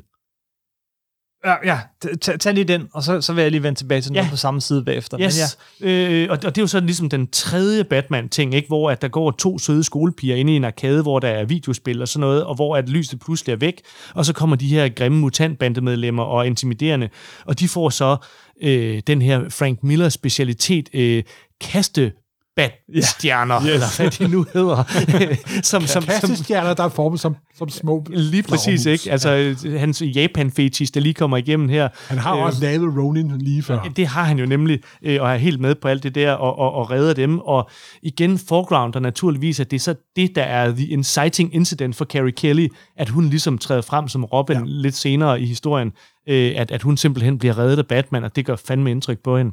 Kim? Jamen, øh, jamen, det er bare, jeg synes bare lige, vi skal lige lægge Fordi mærke at til det er John måden. Burns skyld, at det kom en kvinde Robin nemlig. Ja, det er det. Byrne? Ja, Men jeg- det, jeg jeg synes synes godt, bare- det lyder underligt, men der er en meget sjov lille historie bagved. Jamen, hvad er det? Det var, at John Byrne og Frank Miller var på vej sammen, fly, det var det gang, de kunne snakke sammen, til en convention. Og så viser John Byrne øh, til Miller en øh, Hamades, øh, de der Love and Rockets tegnere. Ja, Hernandez. De havde lavet en tegning af en kvindelig Robin nogle år Ah, i forvejen, ja. som Miller aldrig havde set. Så viser Byrne den til Miller. Miller siger, Gud, hun ser sgu da ret sej, sej ud. Og man mener, at det er derfra, at den kvindelige Robin stammer simpelthen. Okay, så, Så det er simpelthen Hernandez-brødrene. Hernandez-brødrene. det er Love and Rockets. Simpelthen. Jamen, øh, det er utroligt. Everything is connected. Det er i hvert fald den myte og historie, der er.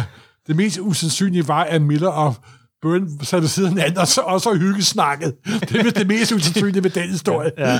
Men det var jo de gode gamle dage. Nej, jeg vil bare lige, nu, vi er på det her opslag, ikke, hvor, vi møder Carrie første gang, den kommende Robin, og vi igen ser Batman i skyggerne og alt det her volde, så bare lige fremhæve en ting, vi ikke har snakket så meget om, nemlig brugen af lydord på den her side, som, som også er helt ekstrem og meget langt fra det, vi, vi, vi var vant til. Jeg var vant til fra, fra, fra, øh, fra hvad hedder det, sådan, de europæiske standardserier. Det her, den her side, hvis du bare kigger på den og ikke læser den, så, så ligner det jo noget ud af, hvad hedder den der racerbilserie, øh, hvor det er... Mark på train. Yes, for eksempel som vum, Eller, eller. Valiant, som den også hedder. Første panel igen, vi er i vejret. Lynet, som vi ke- genkender fra forsiden, går hen over hele siden, men i stedet for paneler, så er det et lydord. Øh, altså hele Crack. panelerne er lydord, hvor der står crack. Igen, det er vejret, det er nat, det er det her i fokus. Og så, øh, jamen, så møder vi øh, hvad hedder det, vores kommende venner her, der bliver overfaldet, men så er det også bare tunk, tunk, tunk, tunk, og ah, og alting. Det, de bruger virkelig lydord på en meget ekstrem måde her, øh, i forhold til, hvad, hvad vi ellers var vant til fra, fra Batman-tegneserier, superhelte-tegneserier. Ja, der kan man så ligesom få noget bemærke, at det er jo så også en af de radikale forskelle på Watchmen igen, hvor der jo netop ikke er lydord Der er ingen-. Så det er virkelig en kontrast. Næste side. Ja, og den næste side, som er side 24, den, den, den øh, fortsætter det, du snakker om, nemlig altså brug, radikal brug af lydord. Yes. Altså lydord, der bliver visuelt integreret i billederne, og som Og, og binder rammerne sammen. Lige præcis. Jeg kan huske, da jeg gik på universitetet og havde et, et tegneserie-teoretisk øh, øh, øh, fag, der, der diskuterede læreren et, et, sådan et, et meget sofistisk spørgsmål, nemlig hvis man skulle lave en billedanalyse af et tegneseriebillede, er taleboblerne der så, eller er de der ikke? Altså skal man de er forestille sig, at de er der, eller Det, at de det er ikke jo er derfor, det er en tegneserie, ellers er det en illustreret historie. Jamen, det er selvfølgelig helt rigtigt, ikke? Men, Sig mig, man hvad er kan- niveauet af undervisning, du har været, været, været udsat for? Det er jo fuldstændig frygteligt at høre. men, men, men jeg synes det faktisk, det er en meget skæg ting, det der, fordi... Øh, Nej, der er ikke. Jo, jo fordi mange tegneserietegnere øh, arbejder tydeligvis ikke med talebobler som er integreret i billedsiden. De afleverer Det er, tegningerne de gode uden. gør da. Selvfølgelig gør de det. Selvfølgelig. Det er der ikke nogen tvivl om. Men, men her er det jo så netop bare et... et, et øh, og igen, det er jo det, der influerede meget af American Flag af Howard Chaykin, Altså den der brug af sirener, der ligger sådan som, som en bund i et billede og går ja. videre i det næste, og så hvis bilen den drejer, så drejer lydordene også, om man så må sige, og hvor at... Øh, jeg tror, der er, der er en biljagt her også på den næste Der er side. en biljagt, som er, altså hele siden, hvor igen vi har det her græske kor af tv-skærme og alt sådan noget fordelt hen over det her opslag, øh, men vi har det der i det der billede. igennem. Altså det billede det på øverst på side 25 med de tre biler. Den, ja. den, den gamle kasse og den hurtige bil, og så politibilen med de to politibetjente, hvor der simpelthen er en kakofoni af lydord, og hvor de er placeret på alle mulige måder, samtidig med, at fartstriberne, de sådan, der er ikke fartstriber, men der er det der, som man også kender fra film, når at øh, øh, forlygten, den ligesom sådan, jeg ved ikke, hvad det hedder optisk, men ligesom laver en hvid streg efter sig. Altså, der er sådan nogle effekter, og der er tegnet fartstriber på siden men af fartstriberne er jo lydordene. Altså, de Det- agerer også fartstriber her. Du kan det er super dynamisk. Ja. Ja. Det er Jeg helt tror vildt, det også, der. på det her tidspunkt, tror jeg, at de unge tegneserietegnere havde været udsat for Will Eisner, Ja. som der nærmest blev genopdaget i den her tidsperiode, med de sort udgaver, der kom. Ja, Det Spirit. hurtigt gik op for dem, at der faktisk også, Ja. fordi meget af den måde at bruge lyder på, det minder jo lidt del om det, det den er en måde, hel del om Will Eisner. Det er godt, på. du nævner ham egentlig Så. her, ja. Øh, Og det er så i øvrigt også øh, den her sekvens, hvor at, øh, ja, altså, jeg ved ikke, om det er en svaghed, men, men det er meget sket, fordi da jeg genbesøgte den her, så, så stod det klart for mig, at der simpelthen er sådan nogle, hvad kan vi kalde det, kausale ting, jeg ikke kunne huske, som jeg ikke sådan forstod så godt. Altså, der er nogle kup, og der er nogle øh, sådan omstændigheder, nogle forvigtninger, og vi, vi vender tilbage til det senere, fordi det bliver mere indviklet, det der med, hvad, hvorfor begik generalen selvmord egentlig, hvad, altså, og som startede 3. verdenskrig. Altså, der er sådan nogle ting, som faktisk er, man skal læse sig til det, fordi det står i teksten, det er ikke rigtig vist, og det, det er svært at forstå. Og den her scene, hvor der altså er en biljagt, der har været et kup, det får man også kun lige at vide i en taleboble. Øh, der er blevet stjålet nogle penge, og der er en ældre, erfaren politibetjent og en nyuddannet politibetjent, der ligesom er de to guys, der ligesom sådan bliver sat på den sag, øh, og hvor man tænker, hvad, hvad, hvad fanden foregår der egentlig? hvad har det at gøre med noget? Ja, og man, man tænker dårligt over det, man følger bare med, men det er så Two-Face, der allerede er i gang med at finansiere øh, det, den, den aktion, der sker mod slutningen, som er en, er en storladen øh, terroraktion. Øh, men, men, men her er det jo bare ligesom en, en actionscene, hvor at den, den også sådan små ikonografiske scene indtræffer øh, siden inden det store Batman-billede, altså hvor vi for første gang ser Batman, er der en dialog mellem de to politibetjente, hvor at den ene godt kan huske Batman, men det kan den anden ikke. Og det er ret morsomt det der med, at det, er den unge politibetjent, der får øje på Batman, og den ældre politibetjent, der sådan er skeptisk. Men til sidst får den ældre politibetjent øje på ham, og så, så stopper han bare bilen og siger, nu. Junior, you're in for a ride. Uh, bare rolig, nu skal du bare se, hvad der sker. Det bliver helt vildt, det her. Ja. Og så bladrer man, og så kommer det der fuldstændig vanvittige billede af Første- helsidesbilledet. Yes. Første helsidesbillede af Batman, der Og- kaster sig gennem luften. Og det er næstbedste i, i det her øh, første album. Hvad er det, hvad er det bedste? Åh, oh, det kommer vi til. Det kommer vi til. Ja. men, men introduktionen af Batman her, det er jo, det er jo den klassiske Batman, vi har De her. klassiske farver og det hele. Ja, med det, det- gule det- logo på brystet. Gule logo på brystet, øh, blå øh, støvler, grå dragt. Øh, det, er, det er jo Neil Adams, bare med mere muskler. Ja, Ja, Meget flere muskler. For den der vidunderlige beskrivelse af Bruce Wayne, der Ja. jeg er gammel, men jeg er ung. Jeg, Ja. Han mærker vitaliteten strømme gennem hans krop. Han er blevet genopladet. Ja, ja, der, er en fantastisk genfødt, indre monolog. Hvad er det, han siger der? Han siger, I'm a, han har smerter, ikke? Og så til sidst siger han, but I'm a man of 30, of 20 again. The rain on my chest is a baptism. I'm born again. det er så fedt. ja, meget fedt. Og så, ja, ja, ja, efter... øh, øh, Og det er jo faktisk den eneste helside i hele... Indtil nu, indtil nu, og det er jo ikke en hel hel side nu. Det, det kommer, det gemmer han. Ja, det er rigtigt. Øh, der er jo faktisk nemt at lade tre øh, tv-klip ind over, og, og det er jo faktisk også meget morsomt, fordi det er netop Carrie Kelly igen, og hendes veninde, der bliver interviewet til tv om, hvem det var, der kom og reddede dem ind i arkaden. Og veninden, hun siger sådan befippet, øh, det, det, var, det var et monster, som havde fangerarme og vinger, og det kunne flyve. Og så siger Carrie Kelly, slap lige af. Altså, altså, altså, du er helt langt ude nu. Det var, det var en helt almindelig mand. Han var 5 meter høj. så altså, det, det er meget komisk ja, skrevet. Det er meget fedt.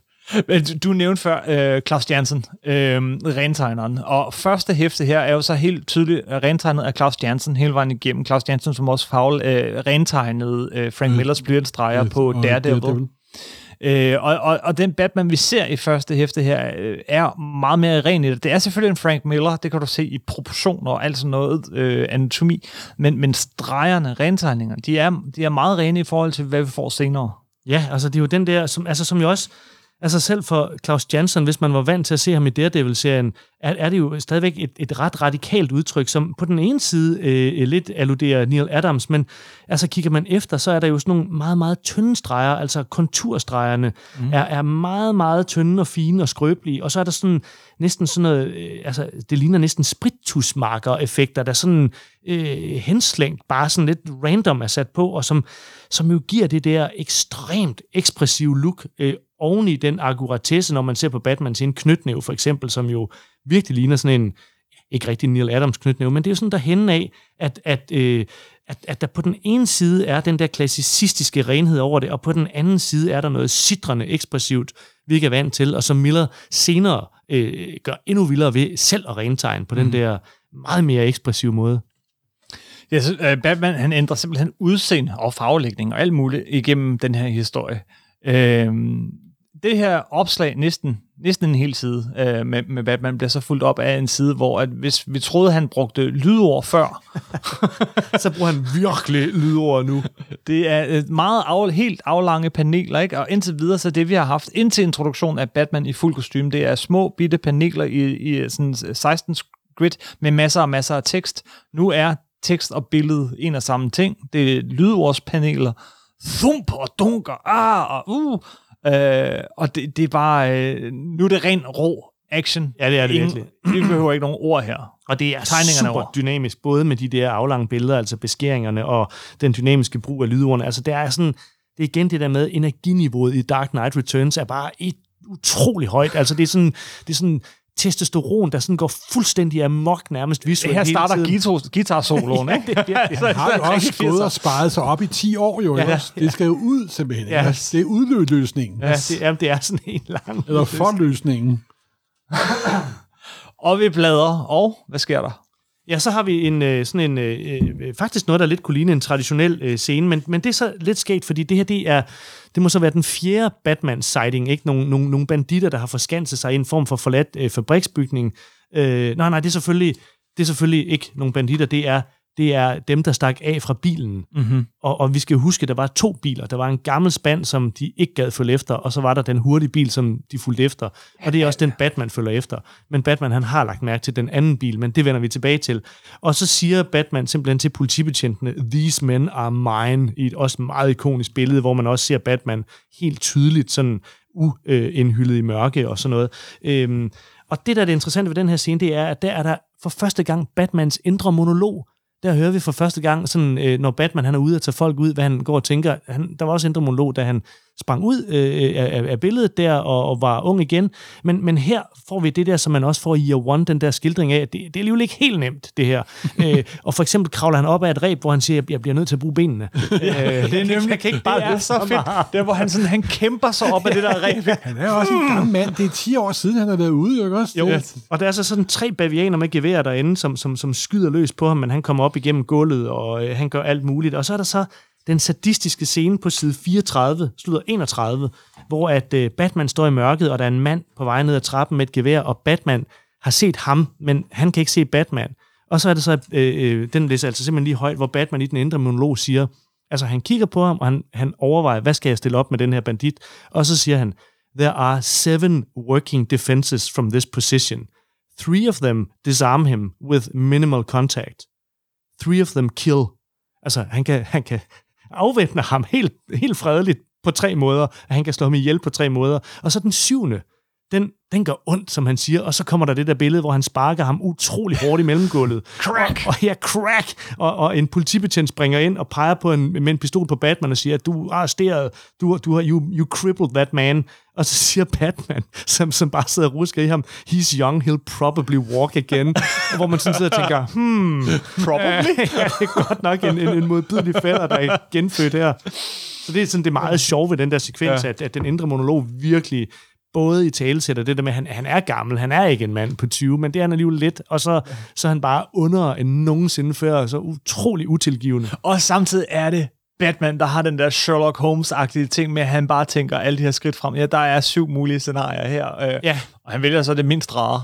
Ja. Sherlock Holmes-agtige. Jamen, det her med at kunne tænke... Øh... Jeg tror, du citerer den dårlige Sherlock Holmes-film med Down Nej, nu var det ikke lige den, jeg tænkte på, uh, men tak. Uh. men, men, men, men, scenen fortsætter så på side 32, øh, hvor, hvor den ligesom øh, lukker, og det er der Batman han opdager, at det er Two-Face, der er på spil, fordi en af de her banditter har mønten, mønten mm. med risserne på, øh, og så diskuterer han kort med politiet, altså apropos Sherlock Holmes og den, den intellektuelle arrogance. Øh, og det må øh, også ikke glemme, det er også verdens største detektiv. Det er det jo, som ja. vi alle sammen ved.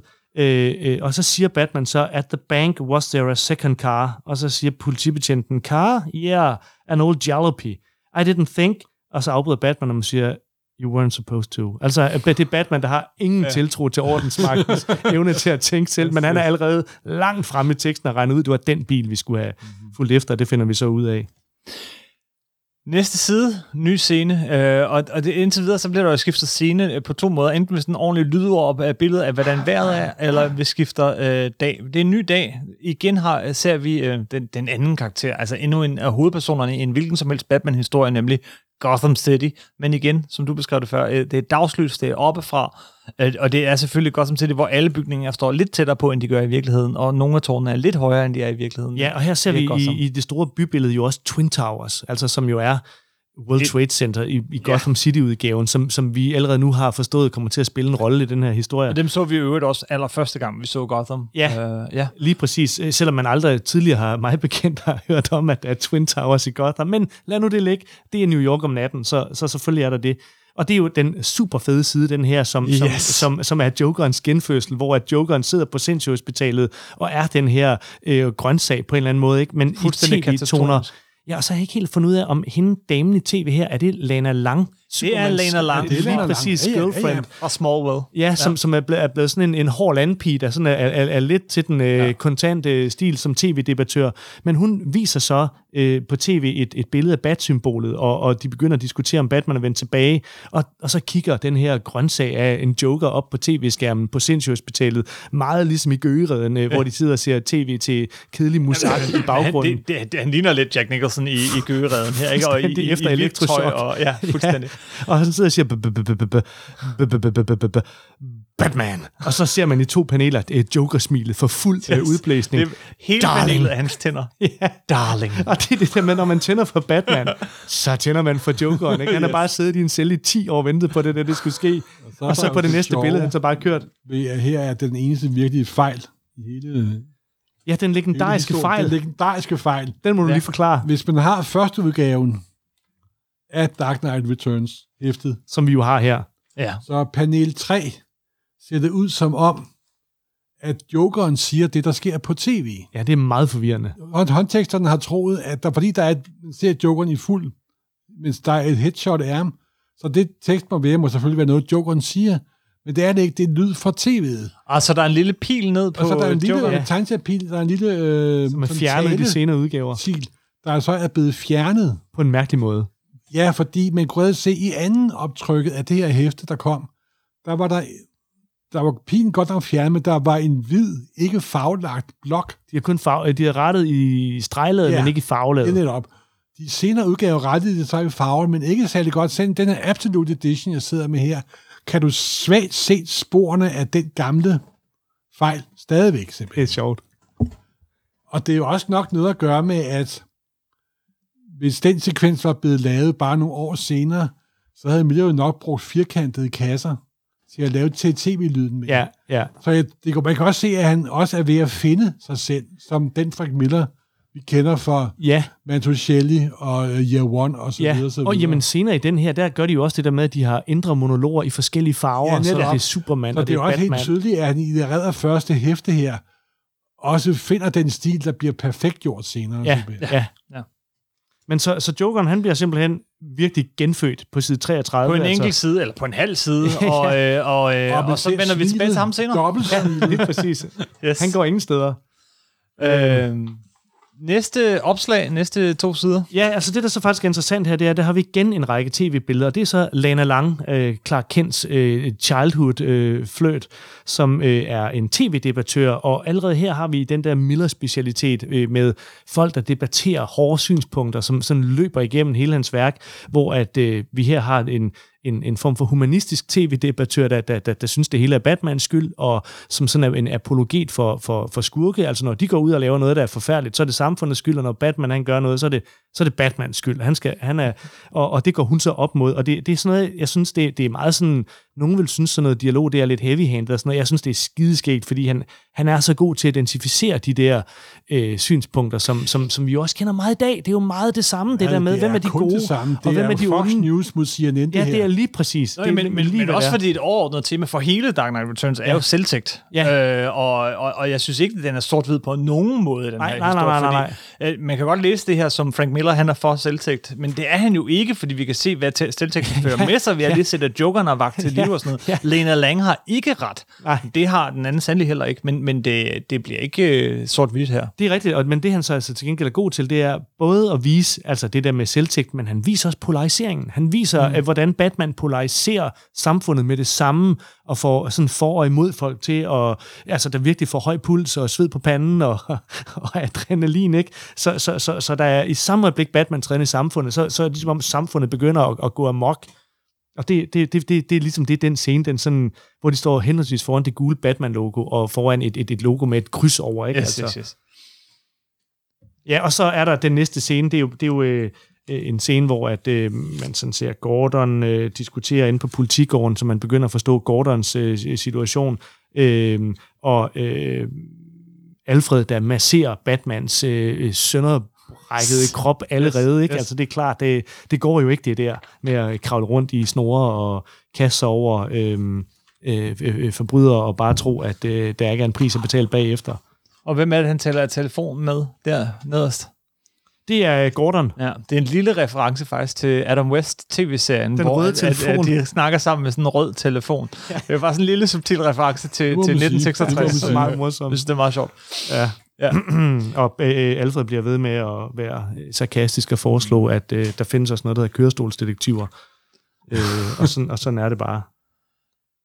Ja, så er der øh, et, øh, de næste to sider. Nu, nu, nu kan man sige, nu, nu har vi været igennem, der, der, der er masser af guf igen, ikke? Men, men nu er vi sådan lidt inde i mellemstykket på en eller anden måde, ja. hvor at, øh, nu, nu er der nogle ting, der skal ske, for at vi kan bevæge os hen mod slutningen. Men, men her er der en scene, hvor at Batman, han er, han er, han er hjemme hos en, en, en, en bad guy, som han ligesom sådan skal have noget ud af, og øh, det er faktisk et meget godt eksempel på det der, jeg også lidt prøvede at sige, at nogle gange er det lidt svært at finde ud af, hvad fanden der egentlig foregår. Jeg sad sådan og virkelig rode rundt og for at finde ud af, hvem er ham fyren med det brækkede ben og, og, og kraven, som Batman står øh, hjemme hos og venter på kommer hjem, og som han så kaster ud gennem vinduet, hvor vi så i øvrigt får den måske mest sadistiske, ej ikke, der, dem er der flere af, men, men den, hvor han sådan ligesom siger, altså nu, nu skal du, du skal plapre løs nu, fordi øh, lige nu er der nogle glasgård, der går igennem din halsarterier, og, og, og, og, du, du dør faktisk om 20 minutter, øh, medmindre der er nogen, der ringer til ambulancen, og den eneste, der kan ringe til ambulancen, det er mig.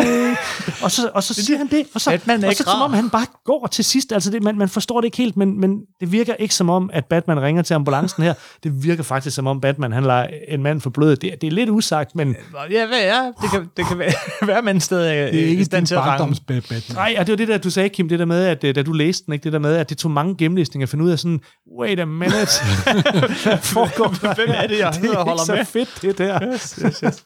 så har vi øh, allernederst, øh, så, så vender vi tilbage til Carrie, hende her pigen, som selvfølgelig får større betydning, og Ja. vi ved, bliver Robin senere i historien. Øh, der, der, der, det er så også en lidt humoristisk scene. Hun sidder øh, der for sig selv og kigger ud af vinduet, mens hendes forældre øh, skændes. De, de, og i de løbet af fjerne forældre. de fjerne forældre, man ser dem ikke, Det de er er i ikke baggrunden. forældre, De, de af. bare, men det er faktisk en meget, jeg synes, meget morsom, øh, og, og ikke særlig, den, den holder måske ikke så godt i dag, men en meget morsom lille beskrivelse af Frank Millers forhold til sådan nogle blomsterbørns forældre. Ja. Øh, Det er sådan et to, to, to, totalt sådan goody two shoe forældre, hun har, ikke? Ja. Der, der sådan synes, de har lagt mærke til, Batman er kommet tilbage, Jo, og det er der ikke er en god måske også det, at det vi måske op dengang opfattede som satire og lidt sjov. Vi er måske ikke helt klar over, hvad der lå af dybder i Millers sjæl med hensyn til at være højreorienteret, ikke også? jeg vil Man helst kan jo godt ane den understrøm der her. Ja, det kan man desværre det, godt i det, dag. det, det er meget... Jamen, jamen altså, Altså, altså, altså jeg, jeg synes, jeg, jeg er meget splittet med det der, fordi altså Frank Miller, han, han er jo en af de der hårdkogte amerikanere, der, der fortæller de der historier, som, altså de hårde historier om, at hans mor var en sygeplejerske, og han er ude af en søsterflok på ni, eller noget af den stil. Jeg kan ikke helt huske detaljerne, men, men at hun havde tre arbejder for at få det til at hænge sammen. Og, og, og de mennesker, der har, har levet på den måde, det er jo lidt ligesom Clint Eastwood, det er jo dem, der har meget lidt tålmodighed med velfærdsklagende luksusdyr fra Skandinavien, der, der sådan, øh, skal jeg lave en universitetsopgave for at få en karakter? det er hårdt for mig, jeg skriver et læsebrev i politikken. ja, altså, det er sådan noget, ja, ja, ud med dem, ikke? Altså, og, og, og, og, på en eller anden måde kan man jo, altså, hvad skal man sige, sagt meget forsigtigt, altså, jeg, jeg, kan, jeg kan sagtens følge det synspunkt, det der med, livet er bare hårdt, og øh, meget naive mennesker, de, de, de i den bedste sags mening har det med at køre ud over klippen, fordi det, det er idioti, og det er jo det, ham der psykiateren er, er det gode billede på, som Gordon lige med det samme kolder ud og, og siger, han, han, har ikke, han forstår ikke, hvad han har mellem hænderne, det går, det går galt. Hvilket jo et minder om psykiateren fra Watchmen, øh, den, den øh, flinke sorte psykiater, der synes, han gør et fantastisk gennembrud med Rorschach-figuren, som, øh, hvor, Rorschach jo bare kører ham om Jo, lille sin altså, lille alle psykiater bliver fremstillet som øh, naive og blødsødende og let og, og let og nakker. Jo, jo. Og det er jo, det er jo altså en kliché ud over alle grænser, det må man sige. Ja, det er det. Men det er så også den samme side, hvor at bat-signalet bliver reintroduceret, Yeah. hvor de står og tænder det, og det er det, Carrie Kelly, hun ser, mens hendes, hendes to blomsterbørnsforældre har en, en kritisk diskussion om Batman i baggrunden. Øh, Og i øvrigt, lille sjov ting, hvis du lige går tilbage, nu vi snakker lidt om tegneseriens sprog, for det kan jeg altså ikke lade være med, så, så øh, gør hun jo noget her, som egentlig ikke burde kunne lade sig gøre, men i, hun reagerer på det, der sker i panelerne over hende. Ja, Hun sidder der og kigger, og så ser hun, altså, da de gør klar til at tænde den, så, så der er sådan en, en dialog mellem panelet over og panelet under. Ja. Så du kan læse lidt både på kryds og tværs her. Nå, og det, og det forstår man så faktisk først, når man bladrer, at, at nå, det der skete, det var, de tændte bat-signalet, Yes. der oplyser hendes ansigt på den forrige side, hvor hun ellers sidder i skygge på det første billede. og det så, meget ja. Bat-signalet vendt tilbage. Så, Så altså, Gordon har valgt tilbage. side her, ikke? Jo, Og, øh, og så har vi den klassiske, at den mest klassiske af alle Batman-scener, nemlig at Gordon og Batman står sammen. op på taget. Og taget. der ligger en plan. Yes. over, hvordan man bekæmper kriminaliteten.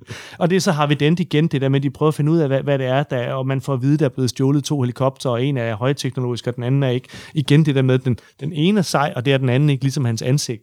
Øh, og, de, og, de, og de kan heller ikke forstå, hvorfor han har stjålet penge i banken og sådan noget, og det, det er alt sammen et angreb mod øh, Twin Towers. Og igen, det er sådan noget, det er sådan, det er ikke det, man husker den for, men man husker den for det, der sker, Ja. men, men ikke ligesom sådan, Hvordan var det nu, det? Det ved jeg ikke lige, men øh, Batman han bliver skudt på brystet, og det ser helt vildt ud, og øh, bla bla bla, alt det der, det kan man huske. Og så er det meget sket, fordi på den næste side er der jo et klip igen til Jokeren, Mm. hvor at den eneste af Jokerens bandemedlemmer, der er tilbage, det, det er sådan en, øh, en, en, en, en, en trist, øh, skaldet, lidt overvægtig fyr, som, som, som øh, kommer og fortæller Jokeren, at Harvey Dent, altså Two-Face, har kontaktet ham med henblik på at lave bomber, fordi hans ekspertise det er at lave bomber.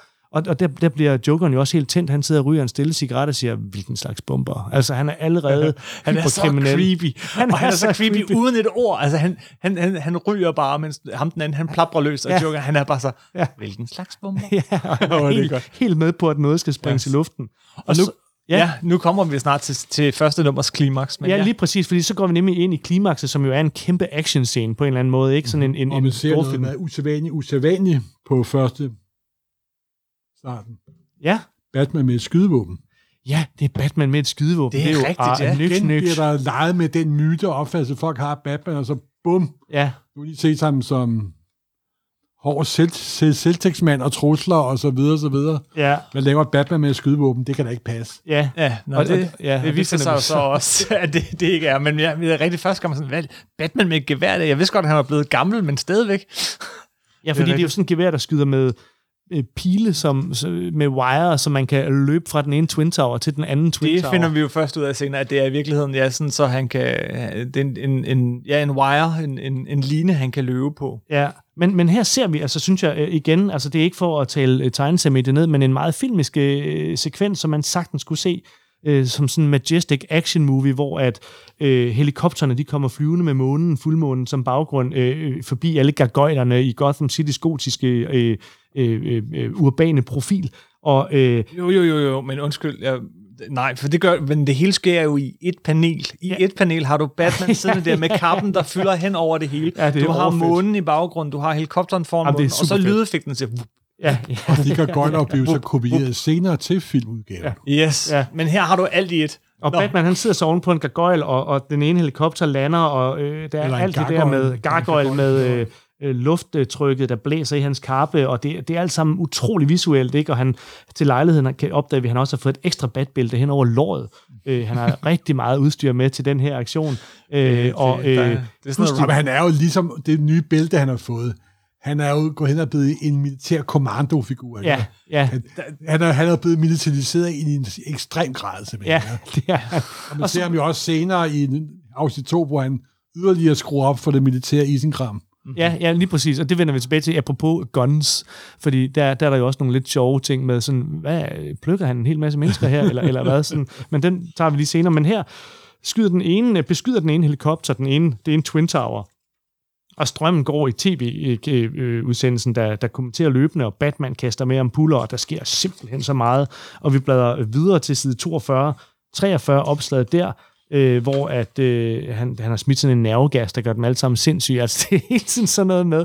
Der er sikkert også en fredelig måde at gøre det her på, men, men jeg tager lige den anden øh, måde at gøre Han har jo tre gode måder og tre dårlige måder, og så den måde, der den går ondt. crazy måde. Lige præcis. Yes. Og, og um, der går øh, altså øh, klassisk skurkestil, bemægtiger skurken sig tv-kanalen Yes. og taler til Yes. befolkningen med sine krav og sine visioner og sådan noget, mens Batman langsomt øh, øh, prøver at øh, undgå alle skuddene, der løsnes mod ham. Og, Og han, må, måden, Nej, ikke, må, øh, ikke undgå samleskuddene, sammen, fordi han har jo ESO-mærket, ja, der for eneste og første gang bliver brugt fornuftigt i en Batman, Batman-historie. Yes. ja, Øh, og stadigvæk er Harvey Dent, han, der på tv-skærmen, han kæber tv-skærmen, det er sådan noget, der krydses mellem, mellem de her ting, men i tv-skærmen, der, hvor det har den, der er han stadig, øh, hvad hedder gagebind for hele ansigtet. Ja. Altså, han er stadig totalt øh, bundet sammen, selvom vi jo ved for tidligere, at han er blevet helbredt. Ja. Hans ansigt er blevet helt. ja, Nå, så, så kommer, øh, så, jeg sagde på et tidspunkt, yeah. tror jeg, øh, mit, øh, at jeg har, Take skrevet, away. jeg har skrevet opgave om,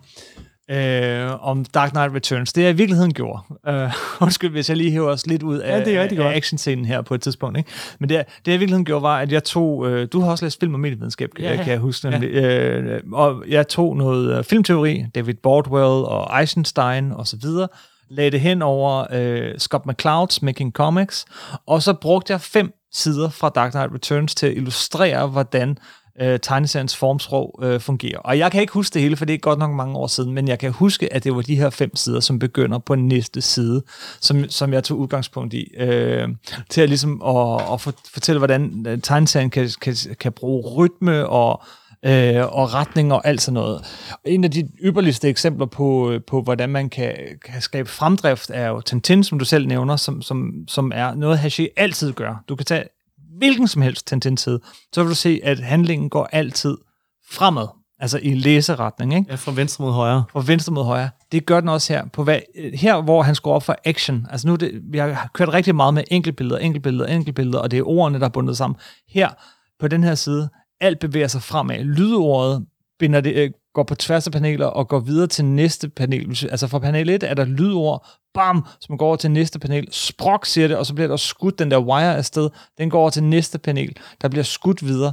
Og så øh, har vi sådan et, et øh, panel, der går hele vejen igennem. Det eneste, øh, der, der ikke er sådan fire paneler i træk. Der bevæger vi os nedad med, med, ved at følge Batman og sådan køre den videre og videre og videre. Men vi går Og ikke Batman bare bliver, fremad. bliver, bliver skudt i Batman brystet. bliver her. skudt i brystet, og så daler han nedad i læseretning. Nedad, nedad, nedad. Og, og er lige ved at ryge ud af siden, da det så lige pludselig siger plam, og vi går opad. Ja, vi skal jo til at bladre op på første side af næste side, og hvad sker der så efter den her total tætte side, hvor der bare er sket så meget action og lydord, og, og Batman er ved at blive skudt, så kommer vi til det eneste helsides Batman-billede, som ikke engang har et eneste ord, og det er, da jeg sagde det anden bedste, det her er det bedste billede af Batman i hele bogen. Det vender på hovedet. Batman øh, hiver, holder fast i en helikopter med sit øh, gevær. Øh, øh, så var- ellers ville han jo være drættet ned og landet med et splat. Hans, øh, hans Batman-logo, den der sidste Den gule rest af, er væk. af tegneserie Batman, er Af væk. tv-Batman.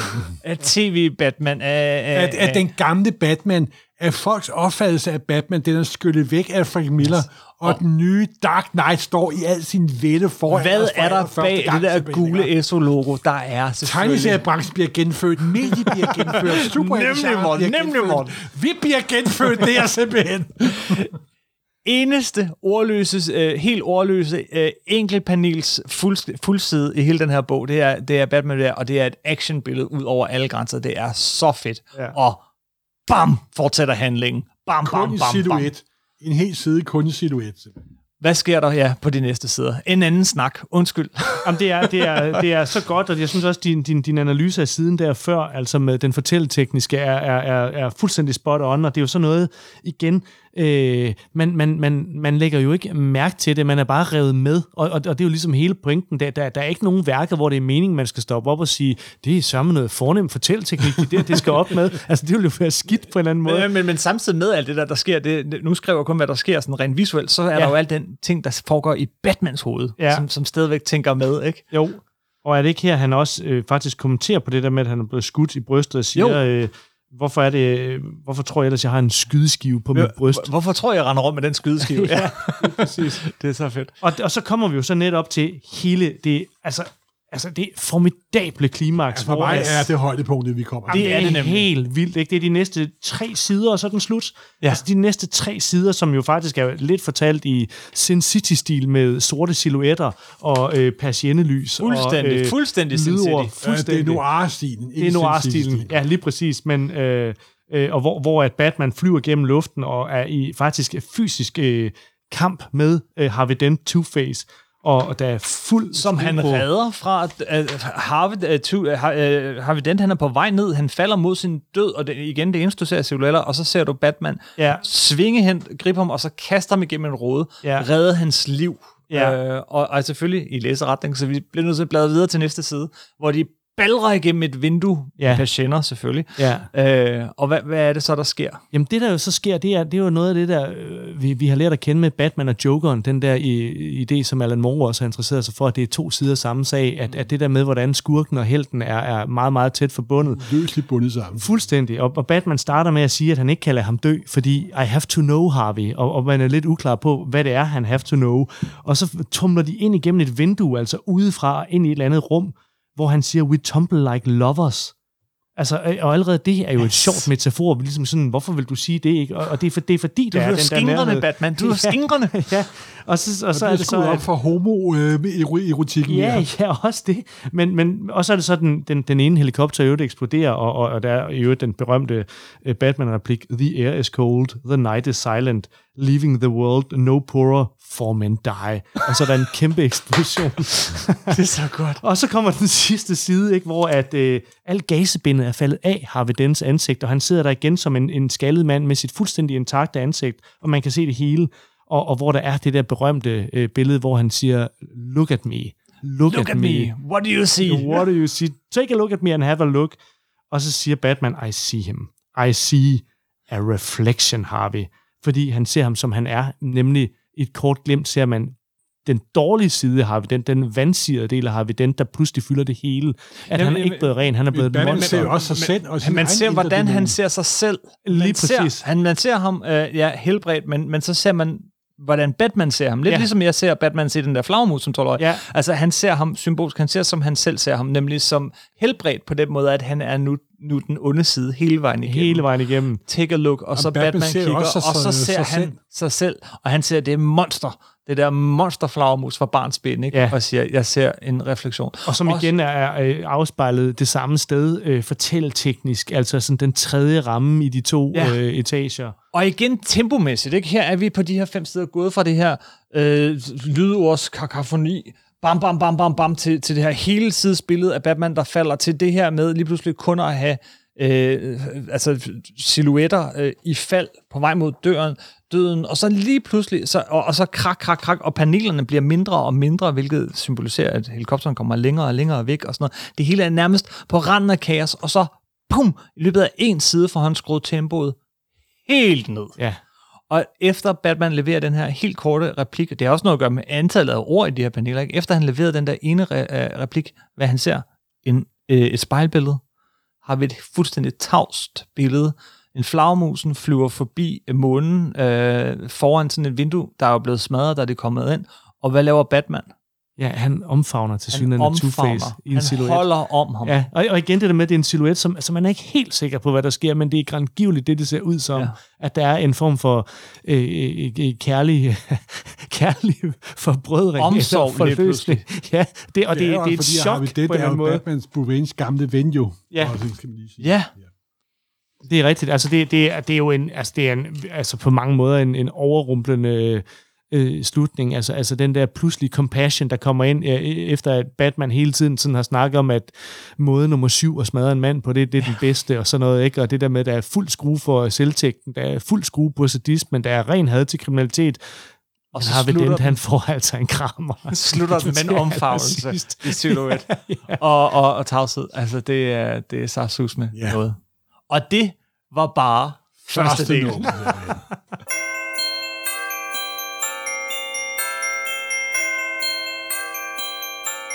Som en lille overraskelse til vores lyttere, har Thomas Thorhauge, vores fantastiske tredje vært i denne pentalogi omkring Dark Knight Returns, han har lavet en tegning, som Miller glemte at lave.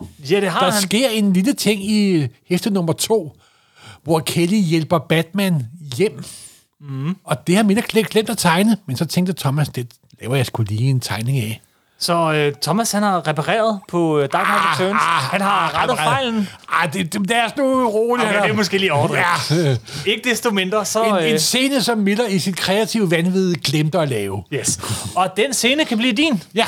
Hvis du går ind på, øh, på vores Facebook-side, Supersnak Podcast, facebook.com, Supersnak Podcast ud i et, så øh, stiller vi et spørgsmål der og trækker lod, og så kan du være en af fem heldige vinder. Vi trækker en hver uge.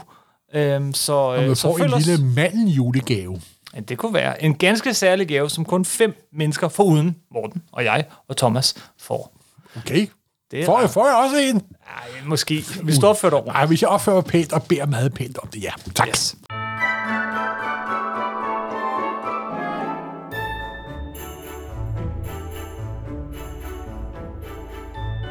Det var alt, vi havde for denne gang. Vi er tilbage igen allerede om en uge. Næste søndag i advent. Med Øh, nye Bat-eventyr i Batgrotten om Frank Millers Dark Knight Return. og som de sagde i øh, 1966. Nej, det siger du ikke. Jo, det gør jeg. Gud. Same bat time, same bat channel.